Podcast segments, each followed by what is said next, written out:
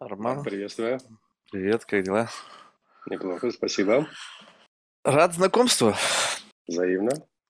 Готов начать? Да. Представься, пожалуйста, слова, кто ты и чем ты занимаешься?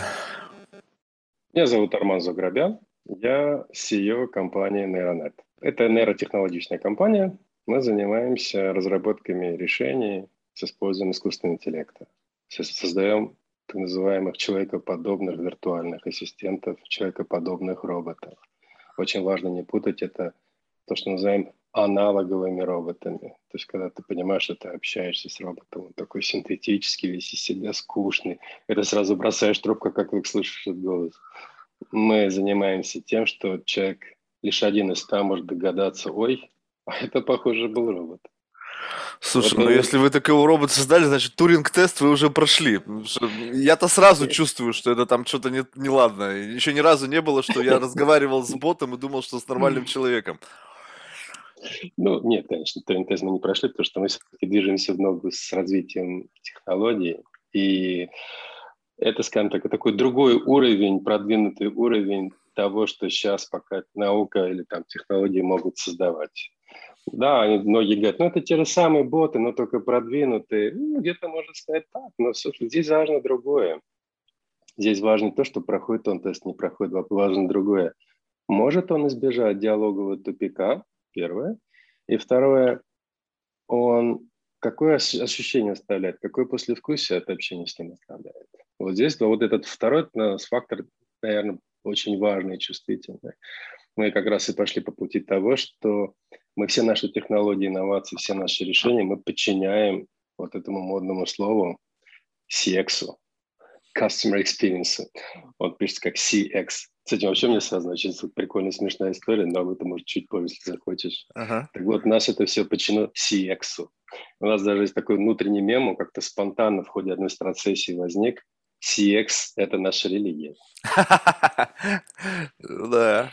И человек неподготовленный, когда впервые это слышит, такой, э, секс? Ну, в некотором смысле, да. Для нас CX – это секс. Слушай, вот знаешь, вот э, у меня как-то было на эту тему разговор, и я вот о чем задумался. Ну, то есть эм, я сейчас как бы понятно, что вплетаю опять себя вот в этот экспи- сценарий, хотя, в общем-то, я совершенно не такая не, неправильная выборка, но тем не менее. Вот те э, случаи, когда мне нужно обратиться в customer service, да, ну я так понимаю, что вы в основном для основные ваши поставщики это компании, которые хотят авто- автоматизировать свой customer support. That's right. Вот, поэтому, э, когда я обращаюсь, это означает, что я не смог решить проблему теми инструментами, которые были впечатаны, грубо говоря, в, ну, в приложение, там, не знаю, в сайт и так далее, в любую платформу. Как правило, ну, люди, думающие о user experience, они все-таки максимально полный набор вот этих вот инструментов для решения проблем, чтобы там не обращаться, они применяют. И, как правило, если не пришлось туда обращаться, значит, проблема, она вот прямо вот какая-то очень специфическая и такая, знаешь, как бы вот необычная. И поэтому боты, какие бы, не знаю, совершенные в том виде, да, на уровне вот того технологического, говорю, ноу-хау, который сейчас есть, они не в состоянии эту проблему решить. То есть, ну просто до абсурда. Я просто говорю, дайте мне человека. Ну просто начинаешь вот с этого, там, привет, дайте мне человека. И вот тут вопрос возникает. Вот эта помощь, она на какую аудиторию ориентирована? То есть те люди, которые просто не хотят вникать, и они первым делом, что вот видят там замаячило там в правом нижнем углу там чат, они сразу туда кликают и с любым порожняком туда заходят. Либо все-таки это вопрос ко мне. Если это ко мне, тогда эта штука не работает. Потому что э, она не, не в состоянии вот решить вот такую вот какую-то загигулину, потому что только в этом является проблема твоя. Не, не только в этом. А, Ты очень тонкую, важную тему поднял. На самом деле тебе не менее важно, а может даже более важно, не только не столько решить свою проблему, которая тебя завела, ты уже просто раздражен, звонишь. На самом деле тебе важно другое теперь уже в этот момент стало. Тебе важно получить то, что по-английски называется peace of mind, душевный мир и покой. Ну, ты блин, даже иногда нет. Иногда просто вот мне иногда просто нужно. Вот у меня недавно было, у меня есть счет в русском банке, там уже Мгм. сколько-то лет, там хрен его знает сколько. И у меня, а, значит, э, истек паспорт. Ну, то есть у меня был закрыт на загранпаспорт, то есть у меня русский паспорт, я вообще не представляю, где он даже.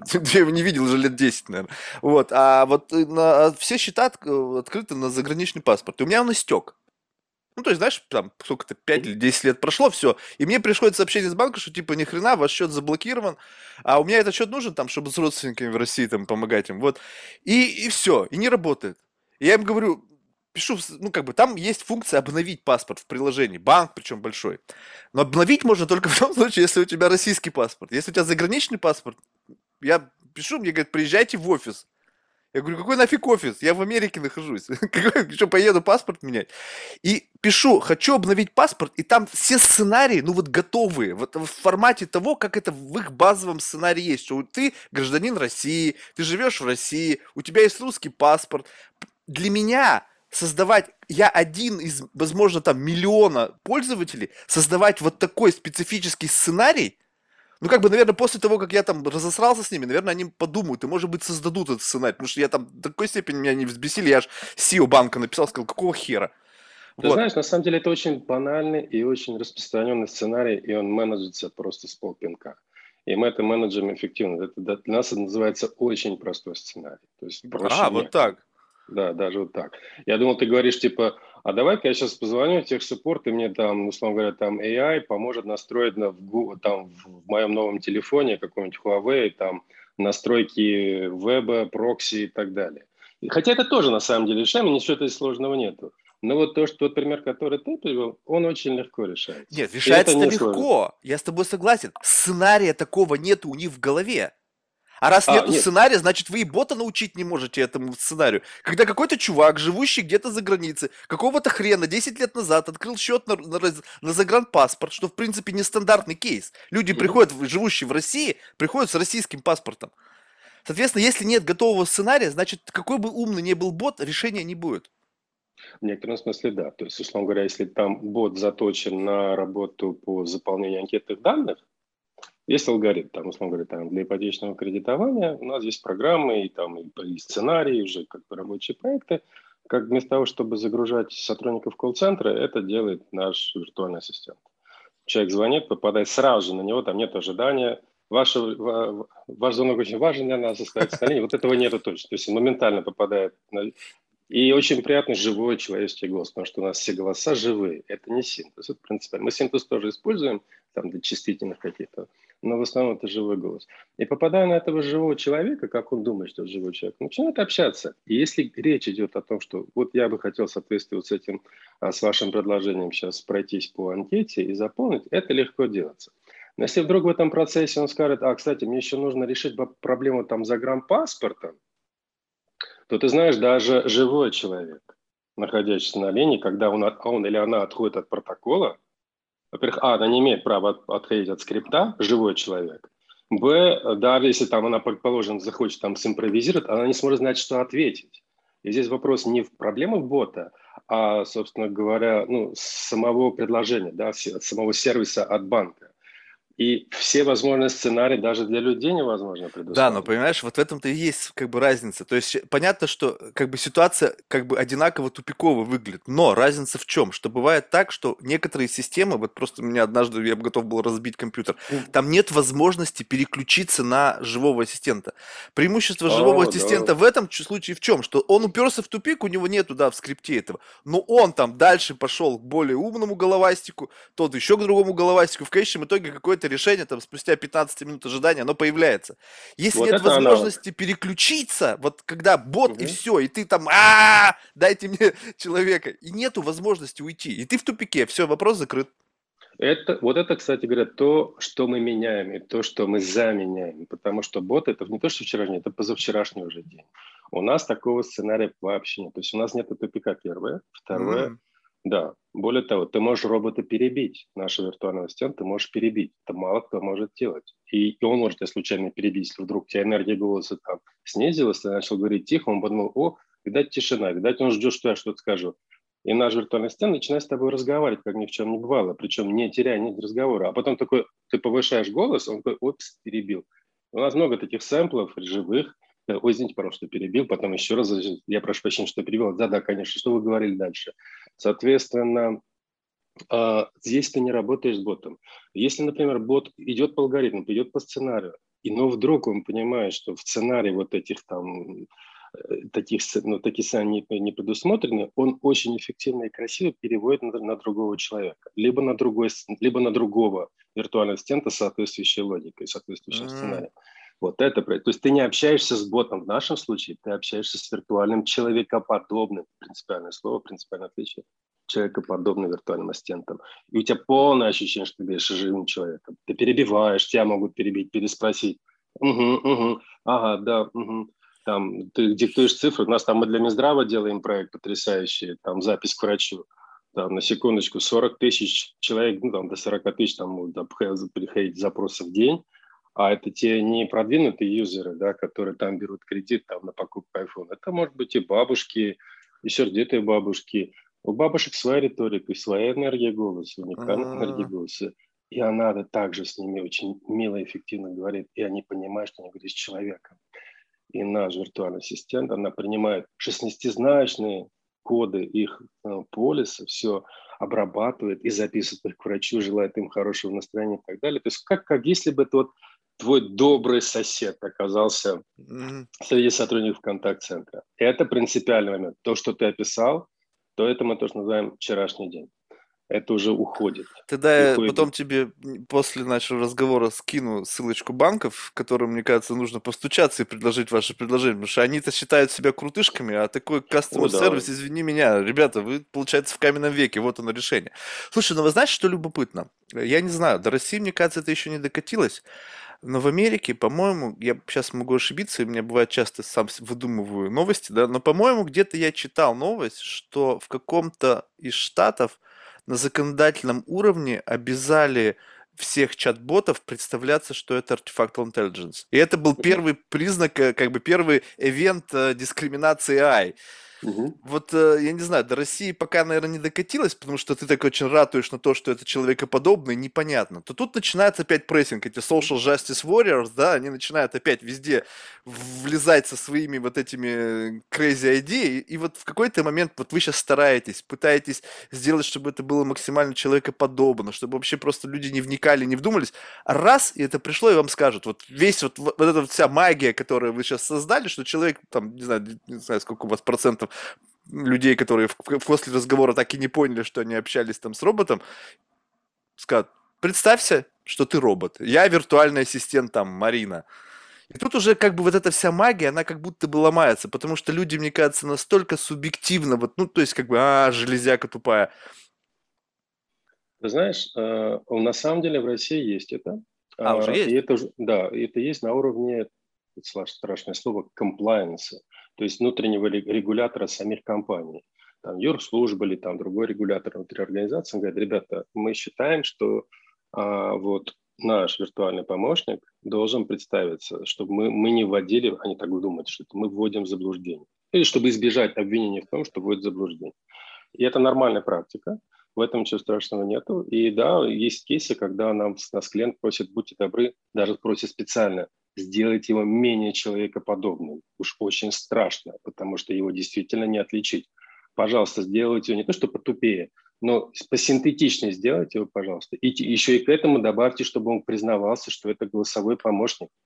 Уже подожди, вот, подожди, но если представился, зачем уже вот э, синтетически это делать? Ну окей, представился, ну окей, дальше. А пусть... я сейчас скажу, почему. У нас куча сэмплов, недавно тоже э, мы анализировали один живой сэмпл, а, как раз сейчас а, абонент попадает на нашего голосового помощника, а, вот сначала общается нормальное общение, потом она вынуждена представить, что он голосовой, виртуальный голосовой помощник, и он понимает, что все это разговаривал с роботом, он начинает смеяться, говорит, как это круто, как интересно.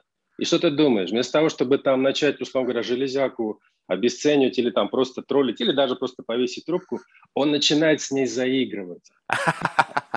А как тебя зовут? Она, она еще шутит. Она а он уже туринг-тест включил сразу же. Не, а он ему просто прикольно. Он получает совершенно другое удовольствие от общения с человекоподобным роботом. Это другой опыт, это не боты. Он понимает, что это не человек, но не человек, который говорит как человек, звучит как человек и ведет себя как человек. И у него еще больше фан. Начинает с ней общаться, флиртовать с ней. Вот это было самое прикольное. И для нас такой очень показательный кейс того, что даже когда ты узнаешь, что ты общаешься с не человеком, а с виртуальным ассистентом, но если наделить это виртуального ассистента, то, чем мы занимаемся, вот этими уникальными качествами и человекоподобием, то сопротивление и страх, который вот мы, мы выявляем да, в ходе там, наших там, регуляров, два раза уже мы провели такое массивное исследование, то сопротивление страх у человека уходит, и он не видит в этом для себя угрозы. Потому что в глубине, по сути, да, конечно, глубина экзистенциальная такая, не то что даже проблема, а вызов. Принять, что я могу с железкой говорить, и железка может как человек со мной общаться. Сначала есть как бы такой глубинный страх, но когда ты начинаешь вживую общаться, и ты сталкиваешься с нормальной речью и с юмором, и откликом, у тебя сразу меняется и опыт, и, и, и стиль общения с ней. Это вот по показательно вдоль и поперек. Поэтому я, я ты удивишься сам, как попадешь на нашего виртуального ассистента, то можно устроить. Ты скажешь, ты тоже начнешь флиртовать. Э, Только имей в виду, она или он, они люди приличные. Тут понимаешь, в чем разница? Ты же просто описываешь разные категории людей. Ну, скажем так, то есть тут сейчас я не пытаюсь э, как бы себя возвысить или бы там кого-то занизить, просто вот, ну, согласись, для кого-то, то есть, во-первых, у меня никакого страха нету. Я просто знаю самого себя, что я иногда бывает, ну, сам просто вот в разговоре мысль не могу выразить. А я понимаю, как работают алгоритмы. Они, в общем-то, логичны. То есть у них есть какой-то input, output, и, в общем-то, если ты формулируешь свою мысль логично в рамках этой логики, то все должно работать хорошо. У меня, как правило, я никогда никого не мучаю, то есть у меня уровень как бы комплайнса, он как, как очень редкий, знаешь, но когда он есть, это значит, что это какая-то жопа. Она не решена на уровне вообще всего. Поэтому э, есть категория людей, которые как бы к этому относятся, как, ну, я понимаю, что уже очень сильно продвинулись. Плюс как-то впрыгнул в эту технологическую среду, много мне чего уже скинули, я примеров там в лабораторных, еще где еще люди об этом не слышали, потестил. У меня нету никакого ни страха, никакого смущения, мне просто жалко время. Mm-hmm. Те люди, о которых ты говоришь, возможно, знаешь, это вот люди, вот general population, у них как бы жизнь, они даже в какой-то мере в поиске приключений. Mm-hmm. И вот это для них своего рода приключение, потому что это как бы не то чтобы Siri в телефоне. Это Siri ты изначально знаешь, и как бы ты изначально уже идешь по тому сценарию, что вроде когда ты понимаешь. Тут человек впрыгнул в эту историю, он не ожидал, и потом раз вы хукнули его, и он, конечно же, он расплылся там в эмоциях, ему стало это интересно, потому что он понял, что его чуть-чуть как бы поимели, получается. Он, он не ожидал, что он оказался в такой ситуации. Для большинства людей все-таки это все равно решение проблемы. То есть это вот бам и без лирики. Да. Те, кому, вот знаешь, это те, которые бабушки звонят, и они там еще про внуков могут рассказать. Это вот для них. Потому что вот это как бы нужно уважать кастомера, который вот готов потратить время, и нужно, а, чтобы было ощущение обратной связи, что ты не просто там как бы здрасте, до свидания и ушли, а еще и выслушать, и там может быть какой-то там small talk, чтобы был, вот это. Но... Ты знаешь, нам платят за решение проблем. И в том и числе. Платят... Нет, нам конкретно платят за конверсию, за количество решенных вопросов. У нас здесь мы лирикой, мы лирикой не торгуем. Ну вот ты привел кейс-то, вот это же это, было? Это, это, да, но здесь по функция немножко другая. Это функция голосового секретаря, голосового помощника, который человек не хочет отвечать на звонок, там вне доступа или там батарейка сел, да просто не хочешь поднимать трубку, потому что, знаешь, вдруг какой-то спам будет, либо приятель, который просит деньги вернуть, но, но не хочет соскакивать, и, и голосовой помощник берет на себя стрессовую ситуацию и ведет полноценный диалог, Ему там звонящий говорит, у нас даже был, там был кейс, там один жалуется, скажите ему, что в понедельник это поздно, в понедельник это кидалово. Он такой, я вас поняла, все, спасибо, так и передам. И ты знаешь, это так, так звучит прикольно, но она выполняет свою функцию. Это был кейс, это голосовой помощник персонального секретаря. Но когда, например, мы занимаемся тем, что там проводим МПС-опросы, заполняем бланки, там нет места лирики, там четкий А-а-а. скрипт, и аудитория, которая приходит на этот скрипт, она знает, зачем она пришла. Там минимум лирики. Там ты добавляешь изюминку, чтобы он понимал, что это не бот с тобой. То есть там есть фон, фон, на фоне есть шум колл-центра, кто-то печатает на клавиатуре, она или он там использует междометие, наш виртуальный ассистент. Вот ощущение, что ты общаешься. Самое главное, в чем смысл человекоподобия? Что тебя не только слушают, но тебя слышат. Mm-hmm. Почему нам, нам не нравятся боты? Потому что мы понимаем, что нас не слышат. Что бы я сейчас ни сказал, как бы я ни реагировал, как бы я ни повышал голос, он меня не слышит. Это же железка. Но когда ты создаешь ощущение и логика твоего разговора такова, что он понимает, что его слышит, все. Ему же абсолютно все равно, как ты представился до этого, виртуальный ассистент, голосовой помощник, ты меня слышишь. То есть ты понимаешь мою боль, и ты можешь на нее адекватно, самое главное, быстро среагировать. Вот основная наша цель. Вот, вот, вот что мы делаем. Это принципиально, отличие от ботов. Слушай, ну вот я так понимаю, что ну, вот это как бы будет двигаться и развиваться, и место для человека в системе колл-центра, она будет на уровне только как раз-таки супервайзера, супер неразрешимых каких-то проблем.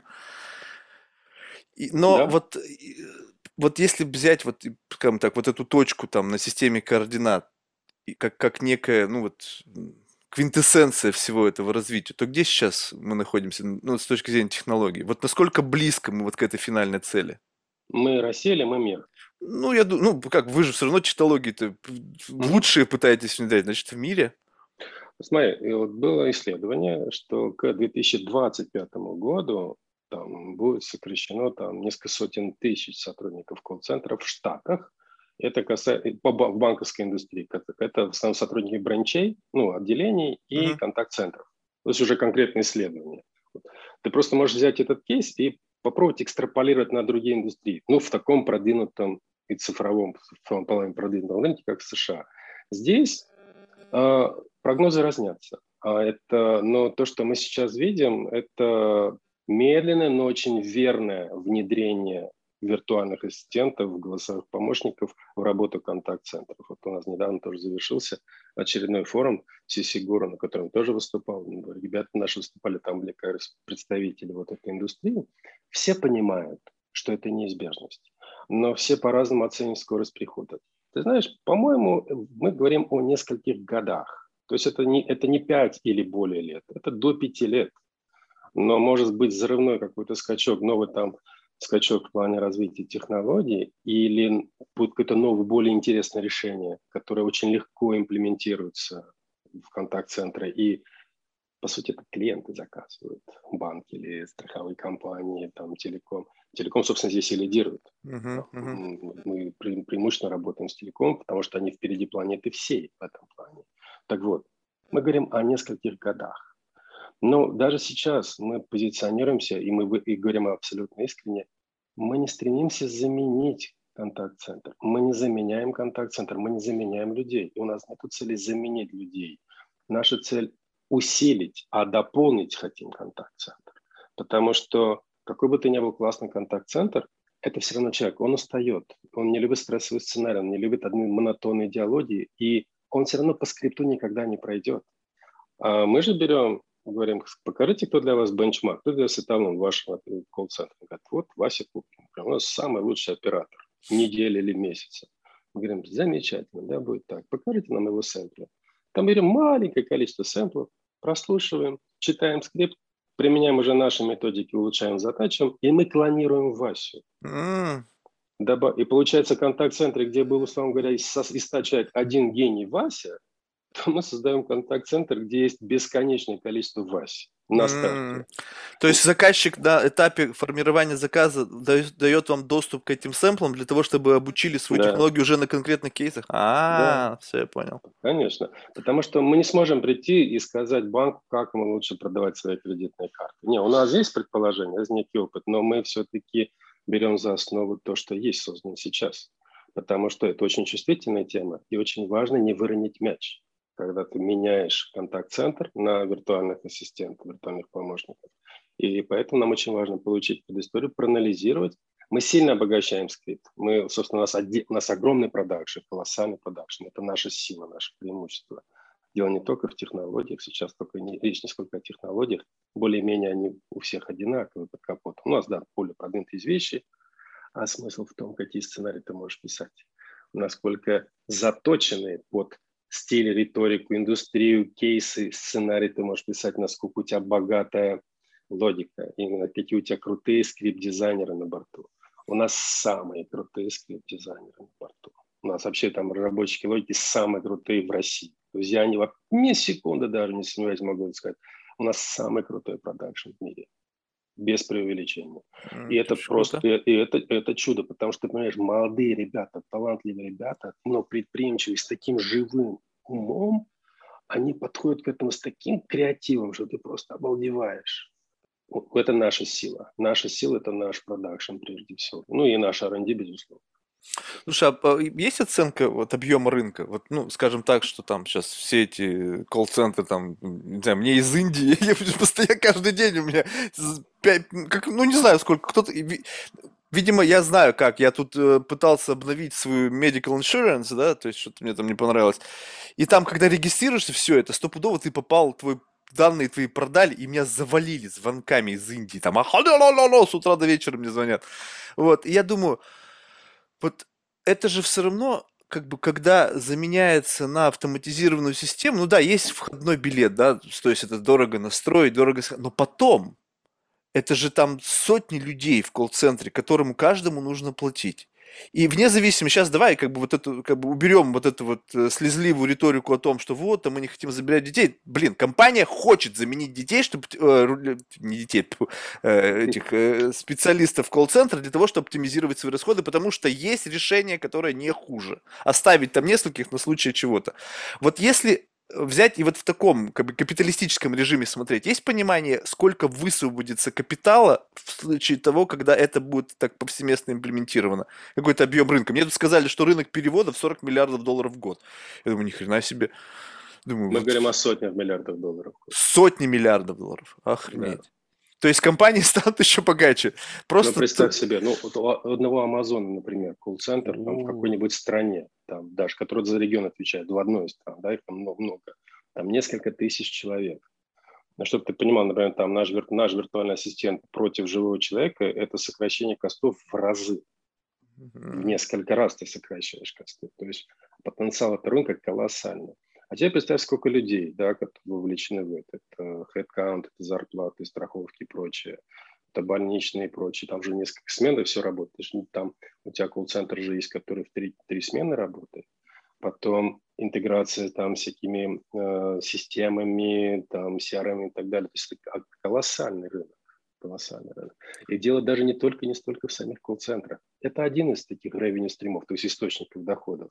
Мы же идем дальше – по сути говоря, когда все, что говорит человек, то есть любое общение между людьми, там, в виде рекламного агента, сотрудника контакт-центра, э, техсаппорт, да как угодно. Вот это общение можно автоматизировать. Туда можно внедрить голосового помощника или, или внедрить э, виртуального ассистента.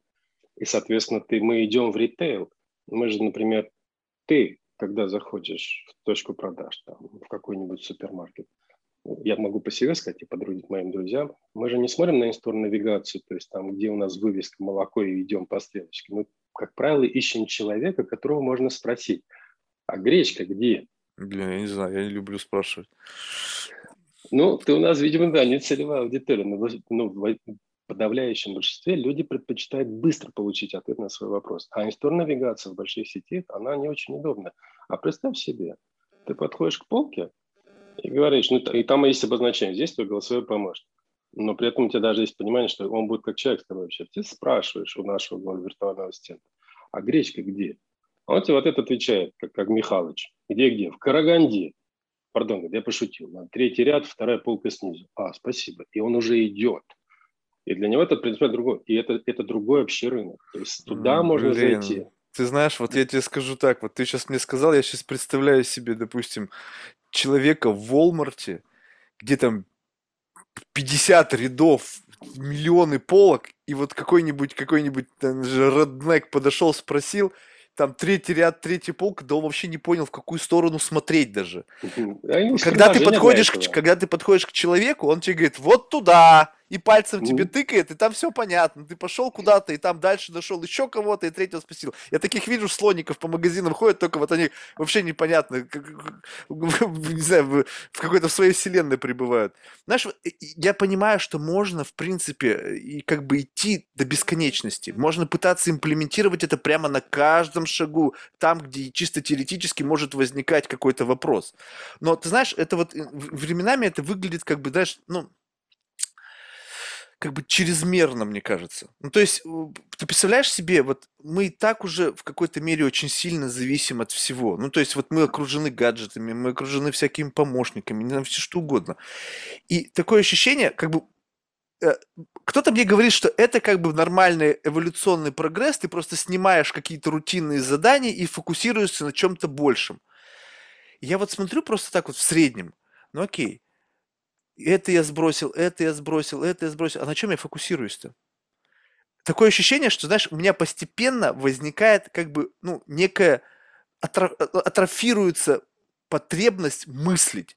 И представь себе, что вот если в какой-то момент вот просто, блядь, выключили свет, и большинство людей, вот если мы подсядем на вот это все, где ты даже пернуть, там тебе подсказывают, в какую сторону повернуться, ты, мы будем абсолютно беспомощны. Вот просто как, знаешь, вот как вот, как дети. Потому что, а, а, а, ассистент не работает, а вот сюда, и, и что, ни навигации не знаем, никак двиг, ну, вообще, то есть абсолютно ноль, все полностью делегировали. Мне кажется, чуть-чуть нужно давать людям, вот, чтобы у них это оставалось как-то, вот способность принимать решения, думать. А это все движется туда, и, мне кажется, э, коммерция двигает все, что мы в конечном итоге делегируем абсолютно все. Ты не думаешь так? А, так не думаю. Я не спасаю мир, я зарабатываю деньги. Не, ну это Если... понятно. С твоей стороны все прекрасно и очевидно. Это выбор потребителя, выбор покупателя. Слушай, и ты, и я прекрасно знаем, что круто иметь классно накачанный пресс, чтобы было 6 кубиков, а лучше 8. Вопрос. Когда мы последний раз с тобой качали пресс? Бррр, я очень давно. Я, я вообще, я, я даже занимаюсь 15 лет тяжелой атлетикой, но я пресс никогда не качаю. Ну, просто ну, ты... само, само по себе качается. Ты штанга, когда 200 с лишним килограмм, знаешь, там, там само по себе все под, под, подтягивается, но кубиков нет. Такой большой кубик. Смысл в том, что инерцию никто не отменял. Не то, что развитие технологий, развитие их продуктов провоцирует инерцию. Нет, они выполняют свою роль, собственно. Иначе мы из каменного века бы не вышли. А вот ответственное отношение к потреблению – Ответственно, отношение к, к сервисам или к продуктам – это уже не, это не вопрос бизнеса, это вопрос общества, это вопрос этики, это вопрос культуры. И поэтому мы же не можем сказать, давайте затормозим развитие цифровых помощников, потому что из-за них могут потерять места там, э, сотрудника колл-центра. Они могут потерять, это можно так поставить, а можно представить, для них это будет возможность переквалифицироваться на более серьезную интересную работу с большим зарплатой. Вопрос выбора и вопрос позиционирования. Нет, с этим Поэтому... я согласен. Я сейчас как раз-таки в другую сторону-то разворачиваю. То, что там кто-то будет терять работу, ребята, извините, это с этим ничего не сделать. Здесь как бы никакой, никакого сожаления нету. И вопрос в другом, что когда ты говоришь о том, что осознанное потребление, осознанность, вот все говорят об этой осознанности, но гигантские корпорации сейчас работают, чтобы эту осознанность у тебя да. забрать. Угу. Чтобы ты был абсолютно неосознан, на уровне автоматизма, что все это было. Я, я, конечно, понимаю, что может быть, если в идеальном мире абсолютно все, что тебя беспокоит, убрать, то, может быть, действительно что-то высвободится. Вот у меня, знаешь, мечта, вот, чтобы у меня еда на столе появлялась сама. Вот как бы, знаешь, вот вообще не думать об этом. Вот, вот это, по сути, ну, как бы это же ну, автоматизация, и это здорово. Я не думаю, что от этого я стану тупее, да. И это высвободит мне кучу свободной энергии. Но когда это касается абсолютно всего, то есть если человек уже в магазине навига... не может себя сам как-то направить в нужную сторону, разобраться, блин, come on. Это уже Помнишь, будет... была такая прикольная картинка, ну, фото, которое стало мемом. Э, огромная толпа людей, то ли Нью-Йоркский марафон, то ли еще что-то. Там, значит, там человек 20 в кадре, все такие, при, ну, прижавшись к парапету, зачем-то наблюдает, и у всех в руках телефон, и они фотографируют происходящее. И мы не знаем, что там происходит. И лишь одна женщина, пожилая женщина, просто смотрит и любуется без, без телефона. То есть в не пытается что-либо запечатлеть. Это вопрос привычки. Мы каждый дел, мы пытаемся, и я тому не исключение, ты тому не исключение, там, где можно сократить, упростить, мы это сделаем, это нормально. Вопрос, захотим ли мы себе оставить какое-то напряжение, хоть какую-то рутину, которая будет нас заставлять делать, ну, прилагать чуть больше усилий, чем мы могли бы. Это вопрос выбора каждого. И да, согласен, что медиа, современная культура и вообще куда движется весь мир, он провоцирует человека к тому, чтобы инерции становилось все больше, чтобы мы больше делегировали какую-то часть своей ежедневной рутины, которая нас дисциплинирует. Условно говоря, от того, человек может заправлять постель, или человек может подметать пол. И это подметание пола – это не только там некий ритуал, но это и возможность как-то ну, соприкоснуться с реальностью, начать тестировать эту реальность, А вместо этого он покупает, например, умного робота-пылесоса, который... Ни хрена он не пылесосит, у меня эта тупая скотина застревает везде. Ну, то, есть, то есть это вот, вот это супер бестолковое изобретение, на мой взгляд, потому что она совершенно не учитывает вот сложный ландшафт, как бы квартиры, да? А, есть, а у меня другой есть кейс. Например, э, у меня есть посудомоечная машина, вся моя семья ей пользуется, кроме меня. Это да. Я мою руками, потому что для меня это возможность думать. Я как-то услышал, там Агата Кристи писался свой роман, когда мыла посуду.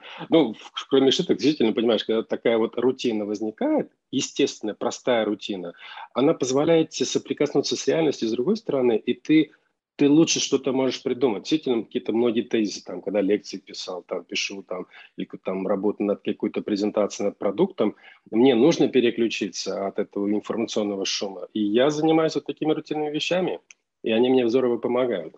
Мог бы я включить посудомоечную? Конечно, я бы сэкономил кучу времени. Но я бы потерял эту рутину, которая позволяет мне тестировать реальность. Вопрос не в гаджетах, вопрос выбора каждого. Как мы тестируем реальность? Мы можем тестировать реальность полностью, погружаясь там в Инстаграм, в соцсети, а, в какие-то гаджеты?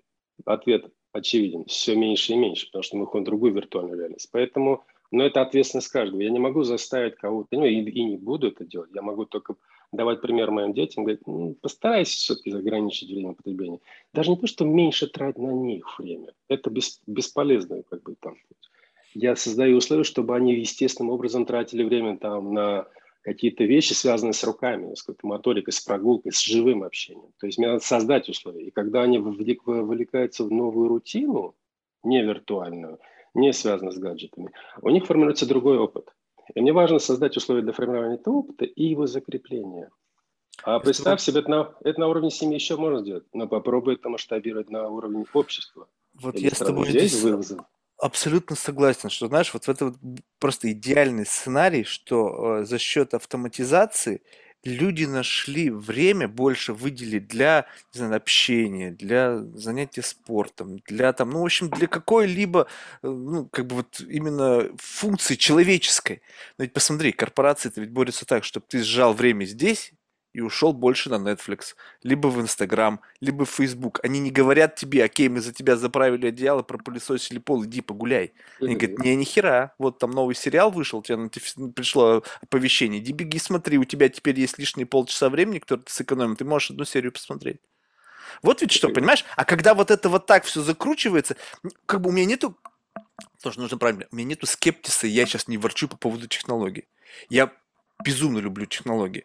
Вопрос в том, что когда технологии как бы, ну, то есть э, я понимаю э, каждую отдельную единицу бизнеса, которая заинтересована в максимальном извлечении прибыли. Это бесконечный процесс оптимизации с целью вот этого поиска там тут цент, тут цент, тут цент, бам, миллиард. Понятно. Но в конечном итоге, как бы, знаешь, когда э, люди вот на эту стопу зашли, это очень быстрый бег. Во-первых, конкуренция. Ты бежишь, и это как вот, знаешь, локомотив на бешеной скорости, в окнах что-то проносится, ты как бы, ну, как бы лес там, да, что-то, деталей не видно. Но когда это до такой степени разгоняется и уже движется в какой-то, ну, то есть ты не можешь уже просто остановиться. Когда-то может наступить момент, когда поздно. То есть уже не подумать об осознанности, уже в институте семьи это не интегрировать, потому что это невозможно уже будет. И все, и мы как бы вот это потеряем. И когда речь говорит о том, что вот там люди, пошло там все, поехало там, вот осознанность, там, не знаю, э, не знаю, meditation app, там и всякая вот эта вот история. Кажется, что как бы это вот об этом, но на самом деле нифига. Они берут и говорят, вот, используйте наш app, там 15-20 минут в день, то есть какого хера? Вы меня вроде только что учили осознанности, меня берете, пересаживаете меня из одного э, какого-то скрина в другой скрин. Ну окей, ты закрыл глаза, ты там что-то как-то ни о чем не думаешь, чувствуешь себя от кончика до макушки. Но я один хрен. Как-то какое-то взаимодействие с каким-то приложением у меня есть. То есть вы не сказали мне, пройдись, погуль, залез там на гору, вон там, не знаю, прокатись на велосипеде. Вы опять меня привязываете, понимаешь? И вот это как будто такая, э, ну, такое некое лицемерие. И как бы выхода здесь как будто бы нет. То есть, может быть, просто как бы сказать, а, пофиг, как бы мы вот уже сюда идем, и надо как-то попытаться адаптироваться, и на этом сфокусировать свое внимание, на том, как адаптироваться и не окончательно как бы не потерять себя. Согласен, но еще важно не забывать один момент. Мы находимся в стадии формирования новой этики. Неважно, какое общество, наше, западное. Мы все в стадии формирования новой этики. Вот то, что для нас с тобой является, ну, что-то неправильно, ребят, во всем этом, в этой всей автоматизации, да. То есть с этической точки зрения мы это оценим как что-то неправильное. Для людей чуть более молодых или тем более молодых, другого поколения, это абсолютная норма. И у них Сравнивать не с чем. Вот именно, для них они родились вот в этой парадигме, живут в ней, и для них это абсолютно нормальный выбор. И это будет всегда. Правда, сейчас, да, немножко сокращается вот этот гэп между поколениями, но то, что мы с тобой испытываем, это наше с тобой восприятие, это наше с тобой отношение. У другого поколения для них это абсолютно норма. Они говорят, зачем мне мыть руками посуду? Какая Агата Кристи, это кто? Это, это о чем, чувак? Это кто? Это рэпер какой-то? Да нет, это писательница. Писательница? А, это Джоан Роллингс, это, а, это комиксы. Нет, это не комиксы, чувак. Ну, неважно. То есть это, другое, это другое поколение, другие представления добры и зле. И другая этика. Мы просто так уж получилось, что мы с тобой свидетелями вот этого формирования этой. Другое дело, что она раньше тоже формировалась. У нас между поколениями этика тоже постепенно менялась, но не с такой большой скоростью, как сейчас. Мы просто свидетели очень таких серьезных драматических изменений. А теперь еще посмотри на уровне общества происходит. Посмотри, что в Штатах происходит. Да? Вот кто мог предположить, что еще там несколько лет тому назад, не говоря там еще 10-15 лет тому назад, будут такие движения или такие манифестации в отношении отцов-основателей и так далее. Да. Безумно новый мир. Ну вот, вот, вот ты понимаешь, вот, вот это, кстати, э, является фактором тревожным, что а, как бы вот такое ощущение, что, знаешь, мне кажется, основные проблемы берутся тогда, когда людям как будто бы как бы нефиг делать. И вот это вот всякое вот, ну, представь себе, вот ты занимаешься работой, семья, там, я вижу, ты спортом занимаешься, сейчас поговорим, обязательно очень интересная тема. Ну, то есть у тебя нет времени вот э, чтобы не то чтобы ты говоришь, я там использую мытье посуды для того, чтобы как-то порефлексировать, подумать о работе. Складывается так, что как, какой-то процент людей сейчас стали рефлексировать, но совершенно не о том. Ну, то есть как будто вот э, из пальца высасывают проблему только ради того, что встроиться вот в эту новую парадигму, когда только транслируя какой-то трэш, ты можешь получать вот это какое-то самое чувство, э, не знаю, там, э, удовлетворения от того, что ты как бы такая важная ячейка общества. То есть вот, вот это, понимаешь, я не против этого развития. Пусть эти поколенческие смены будут, но что-то такое ощущение, что меняется, как будто бы что-то мы упускаем. И это что-то приводит вот к такому абсурду, который мы сейчас наблюдаем. Я не могу дайте вычленить проблему. Дайте раскрою контекст, дайте обозначить. Это что проблема? А, есть современная нефть, mm-hmm. это не нефть. Современная нефть, которая очень хорошо качается, на ней классно все зарабатывают – это можно выразить одним словом. Эта нефть называется тревожность. Даже то, о чем ты только что упомянул. Есть как бы три базовых фундаментальных чувства. Да? Это тревога, стыд и вина. И бизнес, там, институты, государство, церковь, там, они очень хороши в управлении, в манипуляции вот этими тремя базовыми чувствами. Там, вызывая, там, обращаясь к чувству вины, стыда и так далее. Вот это неправильно, это не кошерно, это харам, это не православно, но есть другая, другая тема, более такая, знаешь, надинституциональная, тема тревоги. И это очень легкая, легкая тема, которую можно очень легко быстро управлять. И можно усиливать ее, и можно направлять ее. И даже то, что мы сейчас с тобой говорим, по сути, мы сейчас вот последние 10 минут говорили ни, ни о чем ином, как о наших тревогах, связанных с вот с этими изменениями. Вопрос не в технологиях, вопрос не в гаджетах, вопрос в том, как ты я контейнируем вот эту тревогу, как мы с ней справляемся, что нам помогает с этой тревогой справляться. Это ключевой момент. И весь бизнес, весь мир, он эту тему, эту жилу сейчас конкретно прокачивает очень серьезно. Если ты тоже как бы в теме, ты начинаешь как бы либо ставишь определенный фаервол против вот этих манипуляций, либо же сам, чтобы самое правильно, научаешься сам со своей тревогой справляться и не поддаваться попыткам извне эту тревогу тебе навязать или создать. Еще чуть-чуть, и голосовые помощники захватят мир и как бы уничтожат Не, нас. Арман, ты, ты, должен, ты должен понимать, что, что сейчас вообще происходит. То есть представь себе, что, вот, допустим, ну, я странный человек. Я представь себе, что вот все, что нас окружает, вот весь этот информационный шум, это, допустим, не знаю, там какие-то частицы, которые взаимодействуют со мной только тогда, когда я этого хочу.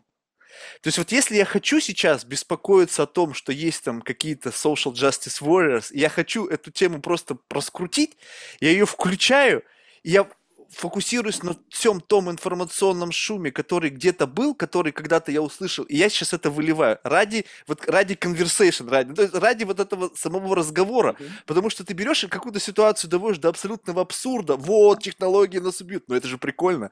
Я это mm-hmm. говорю тебе, у тебя есть на это, свои мысли, ты мне это высказываешь, и мы с тобой начинаем беседовать, потому что ну нужно же за что-то цепляться. Не то чтобы я живу в тревоге, то, о боже, там голосовой ассистент не, нас речь, речь не о тебе тебе. Пофиг вообще речь о феномене, да. Речь о тебе лично, речь о феномене как таковом. Потому что смотри, как это насаждается в рекламе или там, в сообщениях, или в информационной ленте.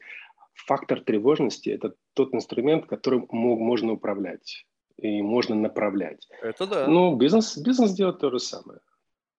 Поэтому вопрос не в технологиях, вопрос именно в тревоге, как мы эту тревогу как мы с, с этой тревогой справляемся. И она, она присутствует везде. Ну, это один из трех таких базовых моментов, наряду с, с чувством вины и с чувством стыда. Да, ну, знаешь, это, кстати, тоже достаточно любопытно. Вот это, на этом целый бизнес построен. То есть сначала создают элемент тревоги, а потом тебе как бы создают пилюлю от этой тревоги, как бы только что они эту тревогу создали, а потом тебе, вот у нас есть решение, и ты, а, аллилуйя, и эту пилюлю быстренько глотаешь, только чтобы этой тревоги у тебя не было. А ни хрена, она еще только усиливает тревогу, потому что тебе нужна новая пилюля, и так до бесконечности. То есть вот этот вот бег, он какой-то, понимаешь, это как будто бы взяли и э, поместили в какую-то, когда же как этот белка в колесе, и побежали, побежали, побежали, а куда бежим, вообще непонятно. Вот я пытаюсь как бы все время думать о каком-то, знаешь, целеполагании вообще-то. Ну, как бы понятно, вот, ну, я движусь сейчас, кстати, очень любопытный пример. А, а, у меня были в жизни разные э, этапы, когда, значит, я, вот, представь себе, если есть какое-то русло реки, как вот она волнист, вол, ну, может быть, там даже какие-то пороги, и ты, значит, как, знаешь, вот гребешь, пытаешься что-то выгрести туда-сюда, тратишь уйму усилий, нервы, напряжение, прям вот тяжело. Потом были периоды, когда ты просто сидишь в этой лодке, знаешь, смотришь по сторонам.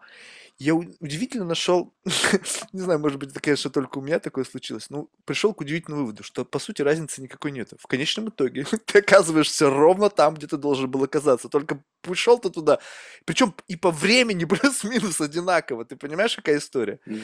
И вот я задумываюсь, думаю, а стоит ли вот так вот перенапрягать себя, вот как-то вот прямо доводить какую-то ситуацию до такого прямо критического напряжения, и стал задумываться, откуда вообще это берется. И тут понял, что вот всякие эти бизнес-коучи, всякие там вот это бла-бла-бла книги, примеры людей, там, которые там с гиперпродуктивностью, они как-то внушили, что успех, он напрямую завязан вот от этого какого-то колоссального напряжения эмоционального и твоего там, не знаю, там 16-часового рабочего дня. Нифига. Угу. Нифига, согласен.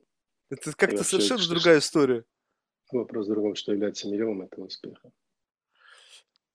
Ты понимаешь, что как бы вот это в этом это тоже интересная вещь, что мерило успеха, то есть если мы говорим в таком классическом эквиваленте, что мерило успеха это деньги и какое-то общественное признание, то еще раз, если ты пойдешь ровно тем же самым путем, прям с вставая в те же самые следы, там, не знаю, на чем, на песке, на снегу, человека, который когда-то уже туда пришел, и он этого добился, у тебя с вероятностью там 99% то же самое не получится.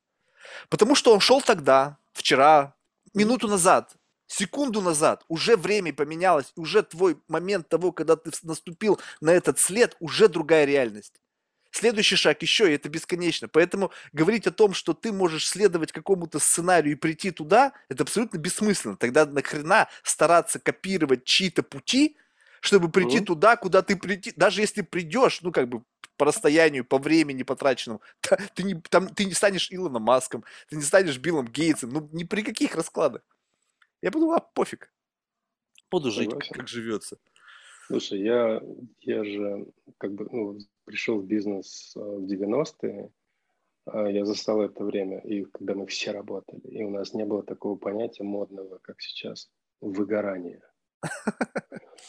Потом застал 2000 нулевые годы, когда мы все реально пахали, мы знали, что мы хотим, и что есть для нас успех. И мы реально вкалывали все, и наши там все засущие рукава, все без исключения реально пахали. Потом начались десятые годы, мы там уже начали чуть-чуть расслабляться, путешествовать, там, фаниться и так далее. Но все равно мы много работали, потому что вот-вот еще, и мы еще пробьем новый план вот этой успешности, мы выйдем на совершенно другой уровень. А потом начались 20-е, и мы, мы тоже все как бы там с, с годами становимся старше, начинаешь оглядываться, понимаешь, да, слушай, успех, все критерии соответствуют успеху, но счастлив ли ты от того, что ты этого достиг? Ну, добился ты там вот этой награды, этого почета, этой карьерного, этого карьерного взлета, но стал ли ты от этого счастлив? И сейчас я смотрю за всеми моими друзьями вокруг меня, я анализирую, как бы и за собой слежу, за ними, и понимаю, что, боже мой, Действительно, вот то, что мы называли успех, успешность его критерий, настолько все условно, и оно настолько изменчиво, но что всегда константа – это ощущение счастья. Счастливый ты от того, что ты вот достиг этого? Или счастливый ты, что ты не достиг, но зато имеешь что-то другое? Наверное, все-таки имеет значение не только, не столько успех, и даже не то, тем более не то, что там преподают там бизнес-коучи, хотя к ним отношусь с уважением. Это тоже работа, люди зарабатывают на этом свои деньги, это труд. Если они есть талантливые люди, это надо принять и признать. Вопрос в другом. Стал ли ты счастлив? И что делать тебя счастливым? Это уже твой поиск, это твое решение. Куда ты пойдешь, где ты его будешь искать. И в работе же только. Ты знаешь, мне просто кажется, вот это счастье чуть-чуть идеализирует. Вот просто само по себе вот определение, когда-то кто-то его какой-то гений придумал, который абсолютно непонятный, его не пощупать, оно какое-то у всех свое разное, то есть вообще непонятно, Ой, что... Оно даже пахнет. Нет, почему? Оно у меня, счастье у меня имеет привкус конкретно. У меня счастье имеет несколько оттенков. Счастье, например, когда ты в предстартовой зоне находишься, там гонки, там марафон uh-huh. ли, или там триатлон, да, вот сейчас через несколько секунд от нас начнется гонка. Вот этот привкус. Ну, этот звук, адреналин тебя внутри тебя говорит. Не только, но это ощущение полного счастья. Или привкус смешанный. Это, подожди, это эйфория. Но для меня это... Нет, я как бы различаю эйфорию. Для меня, когда это, уже там не первый раз, это там уже после десятого, уже эйфория уже немножко заменяется некоторым другим ощущением. А-а-а. Как ты по-прежнему получаешь от этого удовольствие. И для меня это моменты счастья. Для меня моменты счастья, например, привкус а, крови и запах неопрена одновременно. Когда там, например, ныряешь в море, да, вот ты в неопреновом костюме, и ты сделал какую-то классную вещь, что типа что-то получилось. И вот это даже вроде привкус соленой воды, крови и неопрена, для меня это так пахнет счастье тоже. То есть это не, это не эфемерное что-то. Если ты, если присмат... надо просто к себе присматриваться очень внимательно. Подожди, ты можешь вот это интересно. Подожди, но ты сейчас говоришь как бы вот опять, вот в моей голове сейчас нужно, видишь, как интересно, это, знаешь, как бы такой взаимный обмен концептами. Ты мне сейчас это вбросил, я пытаюсь это перевернуть через себя, в моей голове это ачивка ты достиг чего-то. Скажем так, представь себе, что бизнес э, – это такая вещь, где ты каждый день по желанию достигать каких-то высот, которые будут вырабатывать тот же самый гормональный вброс, и вот подводить тебя к такому ощущению очень сложно. Ну, то есть, как безумная конкуренция. Планка безумно высокая, и вроде ты к этой планке подошел, щелк, какой-нибудь там умный парень из Стэнфорда что-нибудь придумал, эта планка подпрыгнула снова на 5 секунд, а, блядь, не успел чуть-чуть кайфануть. А здесь, что, в чем физический спорт и вообще любая вот такая физическая нагрузка хорошо, что ты можешь себя сознательно вот втянуть в какую-то историю, когда за счет достижения, даже чуть-чуть ты превзошел себя, а ведь спорт это миллисекунды.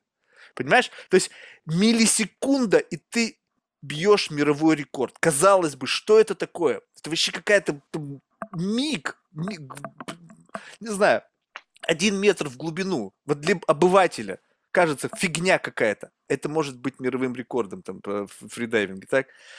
И поэтому вот это ощущение, которое ты описываешь, почему ты сейчас его так как бы вот описал, мне кажется, вот, ну, так смачно, потому что здесь ты продолжение твоего гонки за вот достижением, за сам какой-то там мега переперформил там, или вот какого-то нового достижения.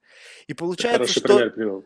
И получается да. так, что ты как бы, э, твое счастье, это вот в преодолении какого-то барьера. И это как бы тоже, понимаешь, это как программа. Ты кайфуешь от того, что ты что-то достиг. Ачивка. Смотри, э, ачивка очень тонкая тема и очень скользкая. Вот конкретный пример. В спорте, mm-hmm. то в триатлоне, там, в том же фридайвинге приходят люди такие заряженные, сейчас, блин, надо пушнуть, я сейчас пушну и типа сделай вот это, порвусь, типа DNF no option, этот э, лозунг там Ironman. Mm-hmm. Did not finish no option. То есть не, не, не вариант не, не финишировать. И вот когда вот этот прессинг есть, ты вот то, скорее всего, ты счастье ты не, не осознаешь. Даже ты, когда ачивку ты получишь, у тебя удовольствия не будет. И сколько таких примеров, когда человеки, люди уходят из спорта, люди уходят из какого-то комьюнити, потому что для них это была некая постоянная гонка. А гонка, она была обусловлена неким просто тщеславием, либо каким, каким-то, опять, там, страхом чего-то, что-то себе доказать. Я говорю немножко о другом. Но Когда... это другая категория людей вообще. Они туда пришли, потому что где-то услышали. Понимаешь, вот, вот тут правильно, я, ты должен услышать меня. Mm-hmm. Здесь ты органически там оказался.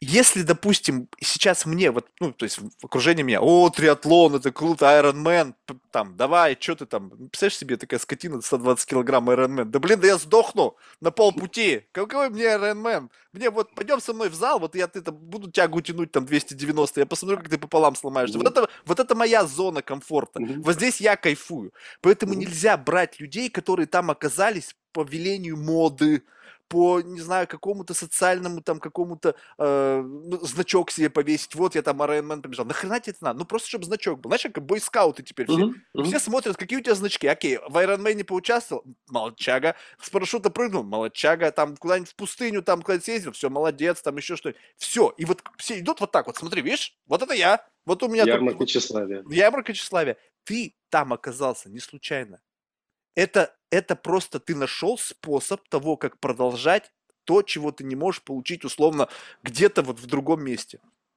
Это ну, органика. да. да, это органично было абсолютно. Ты знаешь, у меня один мой давний-давний знакомый, чех Мартин Степанок, он один из рекордсменов, первых рекордсменов по фридайвингу.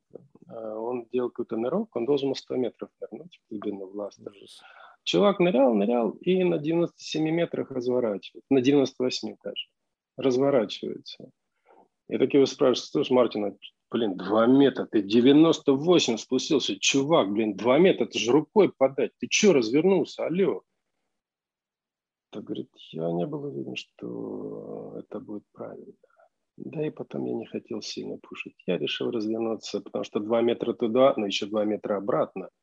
Точнее, бы сказать, 4 метра – я не решил подвергать себя риску, я не хотел тешить свое тщеславие или там обязательно добиться этого рекорда, рискуя жизнью. Я решил кайфануть. Я поэтому решил развернуться и пойти и наслаждаться видом вокруг. Я такой, боже мой, нифига себе, смог бы я такое сделать? То есть я приближаюсь к этой отметке 100 метров, и мне хватает ума и мудрости, да еще и такого взрослости развернуться – такой, блин, для меня это было такое откровение, такое, надо подумать. И я потом начал это применять там в моих там практиках, там, ныряя, да, там. Если раньше я пушил, очень много травмировался, а потом понял, что да не надо пушить, наслаждайся. Есть английское слово, мне очень нравится, оно такое емкое, вкусное, классное, называется enjoy. Вот наслаждайся. Вот очень важно вот enjoy, быть вот в этой радости, в наслаждении, чем бы ты ни да, занимался. Да, да, но... Вот тогда ты достигаешь счастья. Ачивка уже тебе не так важна. Важно вот это пребывание в этой состоянии счастья. Это оно знаю. недолговечно, оно недолго. Но его вот я об этом только хотел ловить. тебе сказать. Вот я тебе об этом только хотел сказать. Это, знаешь, это проблема всего на самом деле. Что ты переключился с, с чего-то на совершенно другое, ну, скажем так, что ты научился получать кайф вот от каких-то спортивных достижений. Но мы же все люди, у нас есть физиологические ограничения, так? И, и ты, ну, достаточно скоро ты достигаешь и здесь своего лимита. И дальше включается риторика. Окей, сколько еще в этом состоянии я могу получать удовольствие без уже вот этой ачивки. Ты берешь и делаешь перемену своего э, state of mind. Ты говоришь, ака, теперь я, значит, как бы не ставлю рекорды, я теперь типа кайфую. Ну окей, раз кайфанул, ну как бы без чего-то. Ну как, как нырнул? Да блин, ну как, те же самые там, сколько там, 70 метров, да, у тебя рекорд? Угу. Ну как, ну те же самые 70. Ну окей, следующий раз, ну, ну что, как? Ну да, кайфанул там 69 с половиной. Ну окей, следующий раз. И, и, и, и в какой-то момент времени ты уже понимаешь себе, что ты сам себе, просто хочется сказать слово, ну врешь, да? То есть ты сам себе, как бы ты подмени, ты создаешь себе сам ощущение того, что ты кайфуешь. Но когда кто-то вынул, а, yes! 75! Ты думаешь, это собака сутулая, а? Вот он сейчас получил то, что я получал два года назад, и он сейчас кайфует, этот его адреналин, там, дофамин, он там сейчас, не знаю, пребывает в том состоянии, я хочу это тоже, но, блин, лимит. Вот ведь о чем, понимаешь? Мы настолько нейропластичны, и нас общество постоянно учит, такие, научитесь любить, типа, радоваться тому, что есть. Ну да, ну, потому что вариантов у тебя нету других. Вот это то же самое. Ты сидишь там на лоне природы, у тебя в своем маленьком домике, учись радоваться этому. А кто-то сидит в своем там в особняке, там, не знаю, в Британии, там, на там 10 тысяч скверфут, и думает, а вот она жизнь хороша. То есть, понимаешь, это как бы самоограничение. Понятно, что ты можешь себя сорвать, если ты бесконечно будешь туда бежать. Но нужно честно называть, что это некая самоиллюзия. Давайте я здесь поправлю, дам немножко ага. другую картину. Тут очень важный фактор комьюнити, в котором ты находишься. Например, есть комьюнити, где действительно там, ну, там соревновательные виды спорта, там жесткие соревнования, там заруба какая-нибудь, да, там секунды, метры имеют значение. И комьюнити, соответственно, заряжен такой. Ну, оно и специфику имеет. Например, велогоны не очень любят триатлетов, а триатлеты велогонов. Хотя вроде там и там ну, велоэтап есть. Да. Ну, в комьюнити немножко другие системы ценностей и координат. А вот там, там ты взять тот же самый фридайвинг, вот в комьюнити фридайвинга нормой считается, что ты развернулся. Не ну, стал, это понятно, не... там жизнь это, на кону. Это, это уже другая этика, и от комьюнити много зависит. Если, например, кто-то пошел 75, и это был за гранью его возможностей, он, он вряд ли, кстати, скажет, я сделал 75. Он, кстати, даже извинится. А может, Нет, если он изначально туда шел на 75. Я не говорю, что он случайно другой, там да. оказался.